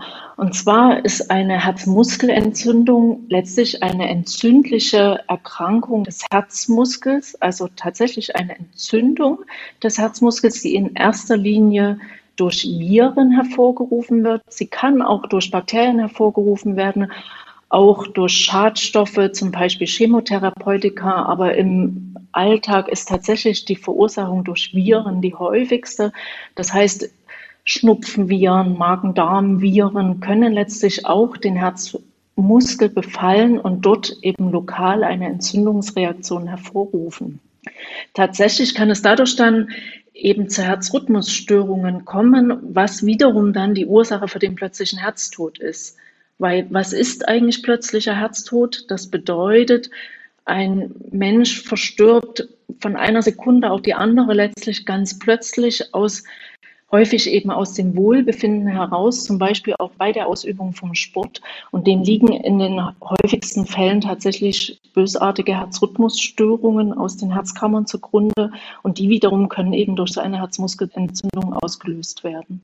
Anke, wir sind jetzt weit davon entfernt, äh, zum aktuellen Fall irgendwas äh, zu äußern. Ich glaube, da gibt es auch einen Ehrenkodex unter euch Ärzten, dass man da jetzt nichts sagen kann. Äh, aber trotzdem kannst du uns vielleicht erklären, du hast schon so ein bisschen angedeutet, dass natürlich natürlich durch einen viralen Infekt die Gefahr steigen könnte. Gibt es irgendwelche Symptome? Tatsächlich macht so eine Herzmuskelentzündung ganz häufig nur ganz unspezifische Symptome. Das heißt, eine allgemeine Müdigkeit, Abgeschlagenheit, das, was man ganz häufig erstmal dann auch auf den normalen Infekt zurückführt, die Symptome und gar nicht primär an eine Herzmuskelentzündung denkt, geht auch häufig mit Fieber einher bisschen hellhörig sollte man vor allem werden, wenn Symptome wie Brustschmerzen dazukommen oder Herzstolpern oder auch Atemnot. Dann sind das schon spezifischere Symptome, die eben eine so eine Herzmuskelentzündung denken lassen.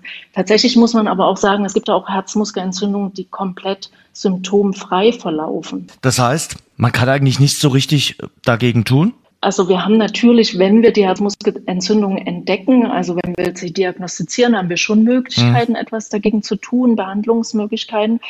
Frage ist, wie kann man sich davor schützen? Mhm. Und das gelingt eben auch nur bedingt, aber der wesentliche Schutz ist letztlich, dass man schwere körperliche Belastungen, also Sport, im Rahmen so einer akuten viralen Infektion eben vermeidet, weil wir auch wissen, dass der Sport letztlich die Einnistung der Viren und auch die Vermehrung der Viren im Herzmuskel begünstigt, also starke körperliche Belastungen und somit eben so eine Herzmuskelentzündung leichter entstehen kann. Hm. Der Trainer von Dynamo Dresden, Markus Anfang, hat äh, in der letzten Woche gesagt, dass nach einem Infekt alle Spieler auch nochmal äh, gecheckt werden auf einem äh, Belastungs-EKG. Was wird da genau gemacht? Genau, so ein Belastungs-EKG ist letztlich schon sogar ein bisschen eine fortgeschrittene Untersuchung. Basis nach so einem Infekt sollte eigentlich erstmal eine Laboruntersuchung sein, also wo mhm. man guckt, bevor der Sportler wieder in Sport einsteigen mhm. möchte, ob es noch Entzündungswerte im Blut gibt, ob es Werte gibt, die auf einen Organbefall des Virus eben hindeuten, Leber, zum Beispiel Leberwerte, Nierenwerte oder auch eben Herzmuskelwerte.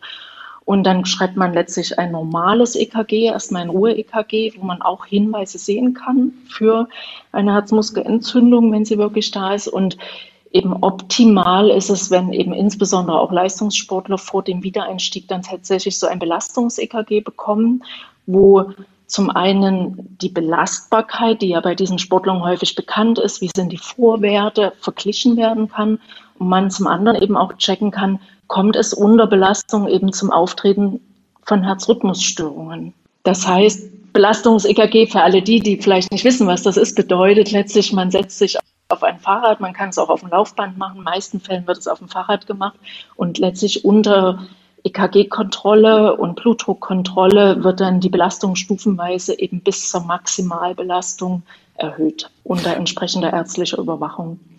Anke, verrat mal, äh, Otto Normalverbraucher, wir kommen jetzt auch mal zu Otto Normalverbraucher. Äh, wie oft, wie häufig sollte ein Mensch, der so quasi Mitte 30 ist wie ich, äh, ein EKG machen? Also äh, verrat das mal. Normalerweise sagt man ja, ab 40 Jahre sollten regelmäßige Check-ups beim Hausarzt stattfinden, also alle zwei bis drei Jahre und dazu mhm. gehört auch ein EKG und ein Labor. Das ist auch ganz günstig, dass man mal einen Ausgangsbefund hat, weil wir viel in der Beurteilung bei diesen Patienten auch davon leben, eben EKGs vergleichen zu können mit mhm. Vor-EKGs. Genau, das sollte man sozusagen auch machen, wenn man sich eigentlich gesund fühlt und äh, als ganz Otto-Normalverbraucher. Grundsätzlich als Sportler, das ist vielleicht auch wichtig zu erwähnen, für, für Sportler, die, also ambitionierte Freizeitsportler, mhm. sage ich mal, haben wir auch die Möglichkeit, sportärztliche Vorsorgeuntersuchungen zu machen. Und das wird sogar zum großen Teil, also ich sage 80 Prozent von den Krankenkassen alle zwei Jahre übernommen. Also auch darüber sollten ambitionierte Freizeitsportler wirklich mal nachdenken, eben sich in zweijährigen Abstand eben auch durchchecken zu lassen, einschließlich ein Belastungs-EKG, was das auch äh, beinhalten würde, diese mhm. Untersuchung. Ja, ich werde meinen Kollegen Tino Meyer gleich mal befragen, mit dem ich den Podcast zusammen äh, mache. Der ist ja Marathonläufer, ob der das schon äh, mal gemacht hat. Ja, du bist bei einem äh, Thema jetzt gerade dran, Hobby- und Freizeitsportler. Man will ja eigentlich dann nicht pausieren und sagt, ach, so ein blöder Virusinfekt äh, legt mich gerade lahm. Was darf ich denn machen? Ich habe ja vielleicht doch noch ein bisschen Kraft und sag, Mensch, jetzt kommt dieser Virusinfekt zum blödesten Zeitpunkt und ich will ja irgendwas machen. Komplett pausieren, kann ich wenigstens spazieren gehen? Was ist möglich? Wovon redst du komplett? Komplett ab? Genau, das ist eine ganz wichtige Frage. Letztlich ist gerade eben, wenn man auf ein Ziel hin trainiert, ne, mhm. dass man da keinen Trainingsrückstand haben will. Letztlich kann man sagen, man hat so eine sogenannte Halsregel, in Anführungsstrichen, also alles, wenn es wirklich nur leichte Schnupfensymptome sind, also alles, was sich sozusagen oberhalb des Halses abspielt, ein leichter Schnupfen, vielleicht auch ganz leichte Halsschmerzen, man sich aber ansonsten topfit fühlt, ohne allgemeine Krankheitssymptome, ist ein leichter Sport erlaubt. Man sollte dann eben kein Intervalltraining machen, sage ich mal, aber mhm. moderater Ausdauersport wäre erlaubt. Sobald allgemeine Krankheitssymptome auftreten, also dass man sich müde fühlt, abgeschlagen fühlt, Kopfschmerzen hat oder gar Fieber hat, also mhm. Temperaturen über 38,5 Grad, Muskelschmerzen, Husten, dann muss komplett pausiert werden. Erstens bringt das Training dann nichts, das steht nur auf dem Papier und zweitens erhöht man damit wirklich dramatisch die Gefahr für zum einen einen längeren Krankheitsverlauf und zum anderen eben für das Auftreten so einer Herzmuskelentzündung. Und man sagt im Allgemeinen, man sollte mindestens zwei bis drei Tage symptomfrei sein nach so einem schwereren Infekt bis man wieder mit leichten Ausdauertraining starten kann, sich dann beobachten sollte, wie geht's mir dabei, fühle ich mich gut, wenn ich mich gut fühle, kann ich die Belastung sukzessive steigern und da sagt man so über 10 bis 14 Tage, dass man dann wieder auf das Ausgangsniveau zurückkommt. Hm. Also da muss ich dann nicht immer gleich ein EKG machen. Äh, wann ist es vielleicht ratsam, dann doch nochmal zu sagen, okay, ich check alles ab, damit ich nicht in die Falle gerate? Das ist auch eine gar nicht so einfache Frage, weil es letztlich zu sowas keine Studien oder ähnliches gibt, sondern wir berufen uns eigentlich letztlich auf Expertenmeinungen. wenn es wirklich so ein typischer Infekt war, den man hatte, man hat Schnupfen gehabt, hat Husten gehabt, hat sich drei Tage so abgeschlagen gefühlt, aber dann geht es schnell besser mhm. und man fühlt sich dann wieder komplett wohl, muss nicht jedes Mal ein EKG geschrieben werden.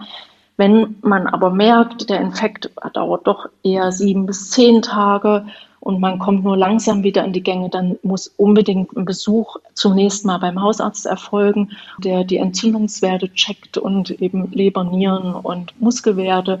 Nach so einem längeren Infekt ist das mhm. notwendig, um eben zu sehen, ob immer noch Entzündungszeichen im Körper stecken oder nicht. Und abhängig von den Befunden würde man dann entscheiden, muss sogar eine weiterführende Diagnostik erfolgen. Also das heißt, ein Ultraschall vom Herzen zum Beispiel, um eben weitere Hinweise für so eine Herzmuskelentzündung zu sehen. Oder dann auch ein Belastungs-EKG, wobei das Belastungs-EKG tatsächlich eben erst am Ende steht, erst wenn man sich wirklich wieder gesund fühlt. Das ist keine Untersuchung während der Erkrankung, sondern wirklich erst dann zum Wiedereinstieg in den Sport. Aber allgemein ist es eher der komplette Ausnahmefall, dass ein Mensch mit 25 Jahren an so etwas stirbt, oder? Ja, das ist ein Ausnahmefall, absolut. Also es ist extrem selten. Man muss sagen, also unter Sportlern ist die Herzmuskelentzündung für so plötzliche Todesfälle, so sagt man so circa für ein Viertel der Fälle verantwortlich. Mhm. Also es ist schon möglich. Also es ist unter Leistungssportlern häufiger als unter Normalpersonen, sage ich mal, dass man daran stirbt. Eine milde Herzmuskelentzündung ist wahrscheinlich öfter, als wir denken. Also weil sie in den meisten Fällen gar nicht diagnostiziert wird, weil man es gar nicht mitbekommt, weil eben nur diese kurzen Allgemeinsymptome auftreten und die gar nicht weiter abgeklärt werden. Aber dass sie zum Todesfall führen, ist extrem selten. Und dem gehen in der Regel dann schon auch schwere Symptome voraus. Also wirklich schwerere Luftnot und Schmerzen oder auch schon eben Vorstufen von Herzrhythmusstörungen, die der Patient eben spürt mit so Herzklopfen oder Herzstolpern, wo man dann in der Regel ja doch reagieren würde. Wenn ihr sowas diagnostiziert, ich sag mal eine Herzmuskelentzündung, was wird dann gemacht? Äh, was äh, gibt es dann für Möglichkeiten? Das kommt darauf an, was die Ursache dieser Herzmuskelentzündung mhm. ist. Also grundsätzlich diagnostizieren wir das dann mit in, äh, genaueren Untersuchungen, also das, die sogenannte Magnetresonanztomographie, wo wir letztlich in den Muskel hineinschauen können und sehen können, wie ausgeprägt die Entzündung des Herzmuskels ist. Befundabhängig muss man dann entscheiden, ob man sogar eine Probe aus dem Herzmuskel entnimmt und unter Mikroskop untersucht, um rauszukriegen, welche Viren oder Bakterien verantwortlich sind. Es gibt zum Teil spezifische medikamentöse Therapien. Die entscheidende Maßnahme ist aber Ruhigstellung, also Entlastung des Herzens, muss man sagen. Mhm. Also was in den meisten Fällen auch ausreicht, gegebenenfalls halt mit medikamentöser Unterstützung und tatsächlich wie bei einer Entzündung an einer anderen Stelle im Körper eben dem Körper die Zeit geben, die Entzündung auszuheilen, ohne ihm zusätzliche Lasten zuzuführen. Und das dauert tatsächlich durchaus lange. Also da muss man mit drei bis sechs Monaten körperlicher Schonung rechnen, abhängig davon, wie schwer der Befall letztlich des Herzmuskels ist. Anke, du hast uns äh, sehr, sehr geholfen. Äh, ich glaube, du hast ein bisschen Klarheit geschaffen, gerade in das Thema äh, Herzmuskelentzündung, auch gerade was den Umgang äh, mit ja, Virusinfekten äh, betrifft, äh, die jetzt nun gerade in der kälteren Jahreszeit häufiger auftreten, wie zum Beispiel der ein oder andere Hobbysportler damit umzugehen hat. Lieber mal eine Pause mehr machen und äh, dann danach wieder Vollgas geben, als äh, ja dann äh, länger pausieren zu müssen, weil man sich so eine schwerwiegende Entzündung zuzieht. Dr. Anke Langbein, Fachärztin für Innere Medizin und Kardiologie, Praxisklinik Herz und Gefäße hier in Dresden. Anke, vielen Dank für die Auskunft und danke dir auch ganz persönlich fürs Leben retten, was du jeden Tag aufs Neue machst. Dankeschön fürs Gespräch. Ich danke euch. Ja, tschüss. Ja, das hat schon ein bisschen für Aufklärung jetzt gesorgt. Ich finde, klar, Tino, wir sind ein Fußball-Podcast, wir sind ein Dynamo-Podcast, aber in der ganz speziellen Situation ist es uns beiden, glaube ich, auch wichtig, auf das Thema aufmerksam äh, zu machen und vielleicht auch zu sensibilisieren und zu sagen, hört lieber einmal mehr in euren Körper rein und pausiert lieber auch mal ein bisschen länger mit dem Sport. Muss ich mir auch an die eigene Nase fassen, wenn man einen Infekt hatte oder eine Erkältung. Dann lieber mal länger pausieren und sagen, okay, langsam und äh, dann wird das alles wieder. Ganz genau. Von daher fand ich es auch sehr wichtig, einfach mal noch ein paar einordnende, ja. aufklärende Worte, er, erklärende Worte zu hören äh, von einer Expertin, weil das ist natürlich auch klar, bei so schwerwiegenden äh, Schicksalsschlägen, Dramen, da entbilden sich auch ganz schnell Mythen in die eine wie in die andere Richtung. Und von mhm. daher ist es gut, wenn wir bei den Fakten bleiben und wenn wir uns die Fakten nicht du und ich uns erzählen, die wir uns angelesen haben, sondern dass wir da äh, jemanden jetzt hier hatten, der uns eben mal klar gesagt hat aus medizinischer Sicht, woran kann es gelegen haben oder wird mhm. es wahrscheinlich gelegen haben äh, und was können wir alle tun, damit wir, sage ich mal, ja, äh, uns so ein Schicksal erspart bleibt du bist ja nun mal Hobbysportler, also wirklich leidenschaftlicher Hobbysportler. Der ein oder andere wird es ja mitbekommen haben durch unsere diversen Podcast-Folgen. Du bist Marathonläufer. Wie hältst du es? Also, wir haben es jetzt gerade schon gehört. War klar, dass ich dir die Frage stelle. Stichwort EKG, äh, Leistungs-EKG. Hast du sowas schon mal gemacht? Also ich habe äh, vor Jahren mal eine Leistungs- oder mehrere Leistungsdiagnostiken gemacht. Äh, das ist ja insofern ganz sinnvoll, um zum Beispiel Pulsbereiche festzustellen, in denen man äh, äh, trainiert, um praktisch Grundlagenausdauer äh, zu festigen oder eben auch im Spitzenbereich, im Entwicklungsbereich, sage ich mal, Tempo aufzubauen, äh, Tempohärte zu finden. Äh, aber klar, und da hat sie vollkommen recht, äh, man müsste, oder ich, in dem Fall kann ich ganz konkret sagen, ich sollte und muss dringend auch äh, mal wieder so ein Überprüfungs-EKG machen. Äh, ja, das ist, da bin ich ganz ehrlich, das ist so ein bisschen so ein Schwachpunkt auch bei mir. Man geht da äh, leichtfertig drüber weg. Nicht zwingend über Erkältung, also das überhaupt nicht.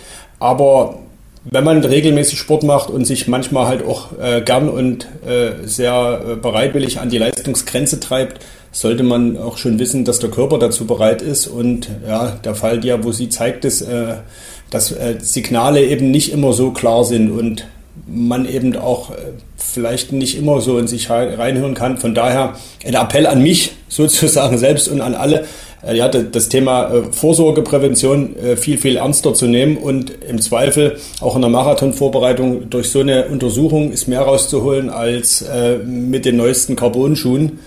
Weil die Grundlage für alles ist ein gesunder Körper. Da ist, das, das ist im Profifußball nicht anders wie, im, wie für einen Freizeitmarathonläufer. Hm. Und da machen wir jetzt wieder die Kurve zurück zu Dynamo Dresden. Das hat ja Markus Anfang auch gesagt. Ich glaube, da achtet Dynamo Dresden auch äh, ganz speziell drauf, dass man, wenn man eben einen Virusinfekt hat, dann nochmal ein Belastungs-EKG macht. Hat er ja auch letzte Woche in der Pressekonferenz äh, gesagt, damit man da bestimmte Sachen ausschließen kann. Absolut. Und das ist ja genau der Punkt, gerade weil äh, Fußballprofis, und da erzählte ja dir, wo sie absolut dazu unter so einer engmaschigen Kontrolle stehen und trotzdem kann sowas passieren.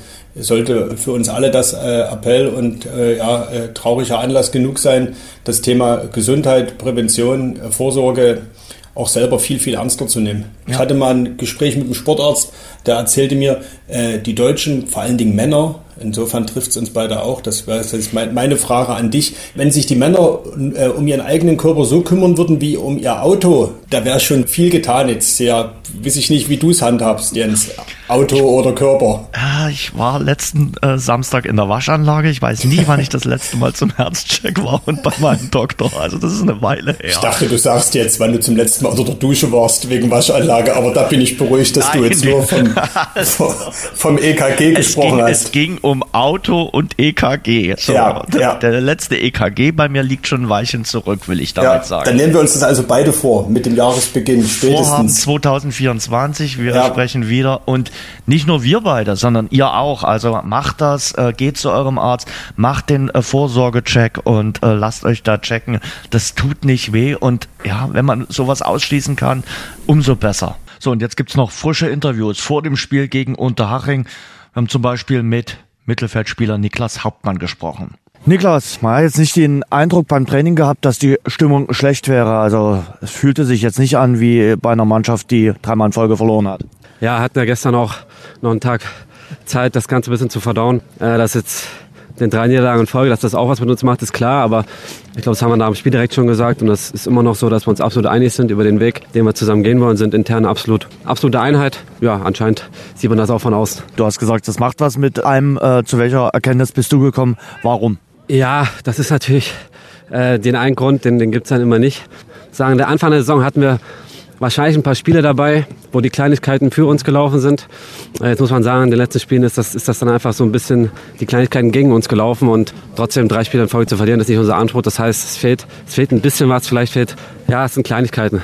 Grundsätzlich wollen wir den Weg genauso weitergehen, wie wir bis jetzt gegangen sind, auch trotz der drei Niederlagen, äh, sind uns aber dem Ernst der Lage bewusst und äh, es sind vor allem die kleinen Dinge und das Glück auch wieder zu erzwingen, dass du vorne dann auch mal das erste Tor schießt wieder. Jetzt geht's am Sonntag im letzten Heimspiel gegen Unterhaching. Ich glaube, es ist aus vielerlei Hinsicht, du hast schon die, die Situation beschrieben, äh, drei Niederlagen am Stück, ähm, aber es ist eben auch wichtig, mit einem guten Gefühl aus dem letzten Heimspiel erstmal rauszugehen, äh, auch für die eigenen Fans. Ja, die ganze Saison, auch mit der letzten Saison, die Unterstützung äh, war absolut fantastisch. Das heißt, es ist eine Pflicht für uns, äh, die Leute mit einem guten Gefühl nach Hause zu schicken vor Weihnachten. Ja, und das ist unser absolutes Ziel. Und natürlich nach den Niederlagen jetzt auch den Bock wieder umzustoßen. Ist da ein gewisser Druck jetzt da? Was heißt jetzt Druck? Also einen Druck hast du ja immer. Äh, und den Druck machst du dir vor allem selbst. Also das ist so, ich weiß nicht, das Wort Druck mag ich nicht so. Wenn du zehn Punkte Vorsprung hast, ist es natürlich ein bisschen entspannter. Ja, und trotzdem, wenn wir zu Hause spielen vor unserem vollen Stadion, äh, dann hast du immer, den, äh, immer die, die Anspannung und, und ein absolutes das Pflichtgefühl zu gewinnen. Von daher, äh, wir haben Heimspiel. Ganz voll wird es vielleicht nicht das Stadion, aber es wird trotzdem wie immer gut gefüllt sein und äh, da geht es für uns um drei Punkte. Haring, ein guter Gegner da am äh, Sonntag oder sagst du, ist mir egal, müssen auf uns schauen? Ja, ich denke mal, du weißt genauso gut wie ich, der in der dritten Liga, äh, da gibt es nicht den Gegner, bei dem du sagst, jetzt mache ich mal so und dann mal so, sondern schwere Aufgabe und äh, trotzdem ist für uns klar, es wird gewinnen wollen. Ja, und gegen Unterhaching braucht es natürlich endlich mal wieder Tore von Dynamo Dresden. Wartet die Sportgemeinschaft ja jetzt schon 270 Minuten auf einen eigenen Torerfolg in Liga 3. Deshalb habe ich heute einfach auch mal Claudio Kammerknecht darauf angesprochen. Deine Hauptprofession ist ja jetzt nicht Tore schießen, aber so ein Türchen von dir, du hast ja in dieser Saison auch schon getroffen, wo jetzt gerade Torflaut herrscht, äh, wäre ja nicht ganz schlecht, oder? Ist dir für Sonntag aufgehoben? Ja, hätte ich nichts dagegen, ja. Aber ich meine, wenn ich es mir aussuchen könnte, wenn ich Tore schieße, dann wäre wahrscheinlich jetzt so ein Zeitpunkt, aber ich kann es mir halt leider nicht aussuchen. Hast du äh, Erkenntnisse, warum es gerade nicht so läuft, wie ihr euch das selbst vorstellt, vor allem von den Ergebnissen? Es fehlen dann immer so die letzten Zentimeter, wenn du überlegst, wie oft wir da kurz davor sind, was für Chancen wir in Kleinigkeiten dann liegen lassen. So, vielleicht hatten wir das Quäntchen Glück am Anfang der Saison ein bisschen mehr, dass er halt auch mal einer durchgerutscht ist oder der Gegner mal einen reingekrätscht hat oder so ja, zurzeit müssen wir uns jedes Tor ganz hart erarbeiten und müssen einfach abwarten, bis der Knoten wieder platzt und geduldig bleiben, weil ich meine, die Chancen spielen wir uns heraus, deswegen wird das auch wieder kommen. Da wäre es vielleicht ganz gut, wenn man am Sonntag mal früh in Führung geht und äh, das dann mal runterspielen könnte. Gerade im letzten Heimspiel auch die Fans nochmal mit einem Sieg belohnen könnte. Ja, klar. Ähm, ist in jedem Spiel gut, früh in Führung zu gehen und es dann runterspielen zu können, aber Klar, wir geben alles am Sonntag und äh, wollen natürlich auch für uns und jetzt auch für die Fans hier im letzten Heimspiel dieses Jahr nochmal das Spiel ziehen. Wie siehst du Unterhaching, ein Aufsteiger, der bislang eine sehr, sehr ordentliche Hinrunde spielt? Ja, ich sehe die als ganz, ganz ekligen Gegner. Ich habe die auch im Pokal gesehen gegen äh, Düsseldorf, letzte Runde, wo sie dann ganz knapp ausgeschieden sind. Aber ich meine, Düsseldorf ist ein Top-Zweitligist, der da vorne mitspielt. Und ich meine, und der Haring hat es den ganz schön schwer gemacht, ja. Wie schätzt du die Konstellation jetzt ein für den Sonntag? Ist da ja so ein gewisses Muster, dass man das Spiel jetzt ziehen muss nach den letzten drei Ergebnissen? Ja, wir versuchen einfach bei uns zu bleiben und wieder die Leistung wie Ferl oder Regensburg auf den Platz zu bringen. Ich meine, wir haben da echt zweimal gut gespielt. Wie gesagt, die letzten Zentimeter haben gefehlt zu den Toren, aber ich meine, wenn du so eine Leistung konstant auf den Platz bringen kannst, dann äh, wird irgendwann der Knoten platzen. Dann sind wir gewappnet für den Sonntag. Wieder mal Sonntag, äh, Adventssonntag. Äh, der zweite wird es sein, 16.30 Uhr, äh, Anstoß im Rudolf-Habich-Stadion. Und ich hatte es ja vorhin zu Beginn schon gesagt, es wird einen Weihnachtsmarkt äh, geben am äh, Parkplatz P1, direkt am Stadion, direkt am Georg-Arnold-Bad. Eine Aktion der aktiven Fanszene mit Unterstützung des Vereins beginnt bereits um 12 Uhr, geht bis zum Anpfiff und dann nach dem Spiel bis Open End. Dann kann man hoffentlich mit einem Glühwein auf den Sieg von Dynamo Dresden äh, anstoßen. Gibt musikalisches Rahmenprogramm, viele soziale Aktionen. Dafür ist dieser Weihnachtsmarkt gedacht. Zum Beispiel kann man für 20 Euro, für nur 20 Euro eine sogenannte Geschenkepatenschaft äh, abschließen. Dafür werden dann Geschenke für Kinder in Hilfseinrichtungen der Stadt gekauft, äh, die sie vorher per Wunschzettel abgegeben haben.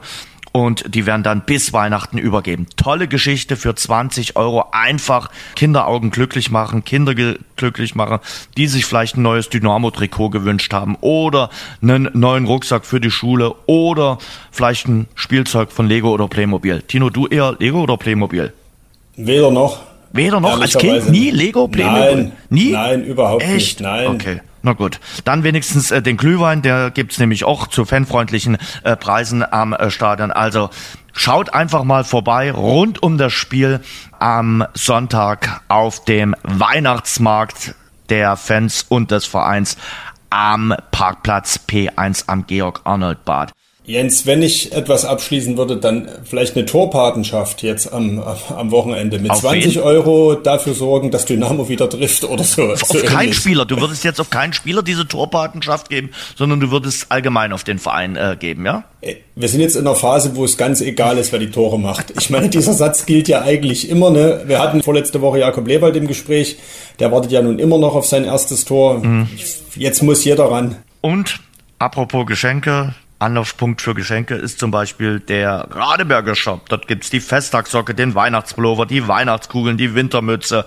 Also schaut einfach mal vorbei unter Radeberger De. Tino, das hat Spaß gemacht. Heute geben wir keinen Ergebnistipp ab. Also ich würde mal sagen, wir lagen in den letzten Wochen so quer daneben, dass ich heute keinen Ergebnistipp abgebe. Ich weiß, dass diverse Menschen schon wieder sagen, naja, 2 zu 1. Das ist so ein bisschen der Lieblingstipp, aber auch der ist in den letzten Wochen ziemlich daneben gegangen. Statistisch äh, ist das ja auch das äh, Ergebnis, mit dem man äh, am meisten richtig liegen kann, weil das, glaube ich, das Ergebnis ist, was am meisten eintrifft im Fußball. Wenn du, du jetzt 1 zu 0 für Unterhaching sagst, äh, zeichne ich die nächste Folge äh, alleine auf. auf. Ja, nee, äh, du hast ja irgendwo recht. Vielleicht sollten wir innehalten. Andererseits bin ich ja der Meinung, gerade wenn es äh, schwierig wird, muss man eben auch Flagge zeigen und muss mhm. man eben auch vorangehen. Wir hatten ja heute eine wirklich intensive, lebhafte Diskussion mit äh, Rede und Gegenrede und ich finde, das spiegelt ja auch gerade das wieder, die ja. Gemengelage, die, auch die atmosphärische Gemengelage im Dynamoland. Und äh, so mein Gefühl, du hast ja gesagt, du willst dich zum deinem Bauchgefühl erst am Sonntag äußern. Ich habe so das Gefühl, wenn ich so ja, die Argumente nochmal äh, hin und her wäge, dann bin ich dann doch wieder beim 3 zu 0 für Dynamo. Jetzt hast du ja doch einen Tipp abgegeben. Ja, deswegen, man muss Flagge zeigen. Man muss jetzt, ich kann mich jetzt nicht zurückziehen und sagen, nee, ich tippe jetzt mal lieber nichts. Aber wir wollten doch jetzt nichts sagen. Es ist doch du wolltest nichts sagen. Nee, ich, ich, wollte ich jetzt, jetzt doch nichts. Ich, du ich musst bin abergläubig. Sagen. Ich bin ja. komplett abergläubig und sage jetzt definitiv nichts. Tino, ich wünsche dir einen schönen zweiten Advent. Äh, ich hoffe, dass wir in der nächsten Folge dann wieder über einen Heimsieg reden können von Dynamo Dresden und äh, wünsche dir bis dahin eine gute Zeit. Und wahrscheinlich kassieren wir dann nächste Woche all äh, unsere Kritikpunkte. Aber wenn es ja. so wäre, soll es uns auch gerne, sein. Gerne, gerne. Was stört mich mein Geschwätz von gestern, sage ich dann. Also das ist äh, einfach so und das machen so viele Menschen. Von daher alles gut. Eine schöne Woche und äh, eine schöne Vorweihnachtszeit, Jens. Bis nächste Woche. Bis nächste Woche. Schwarz-Gelb, der Dynamo-Podcast, ist eine Produktion von sächsische.de und Radio Dresden. Abonniert uns bei Spotify, Apple Podcasts und überall dort, wo es gute Podcasts gibt.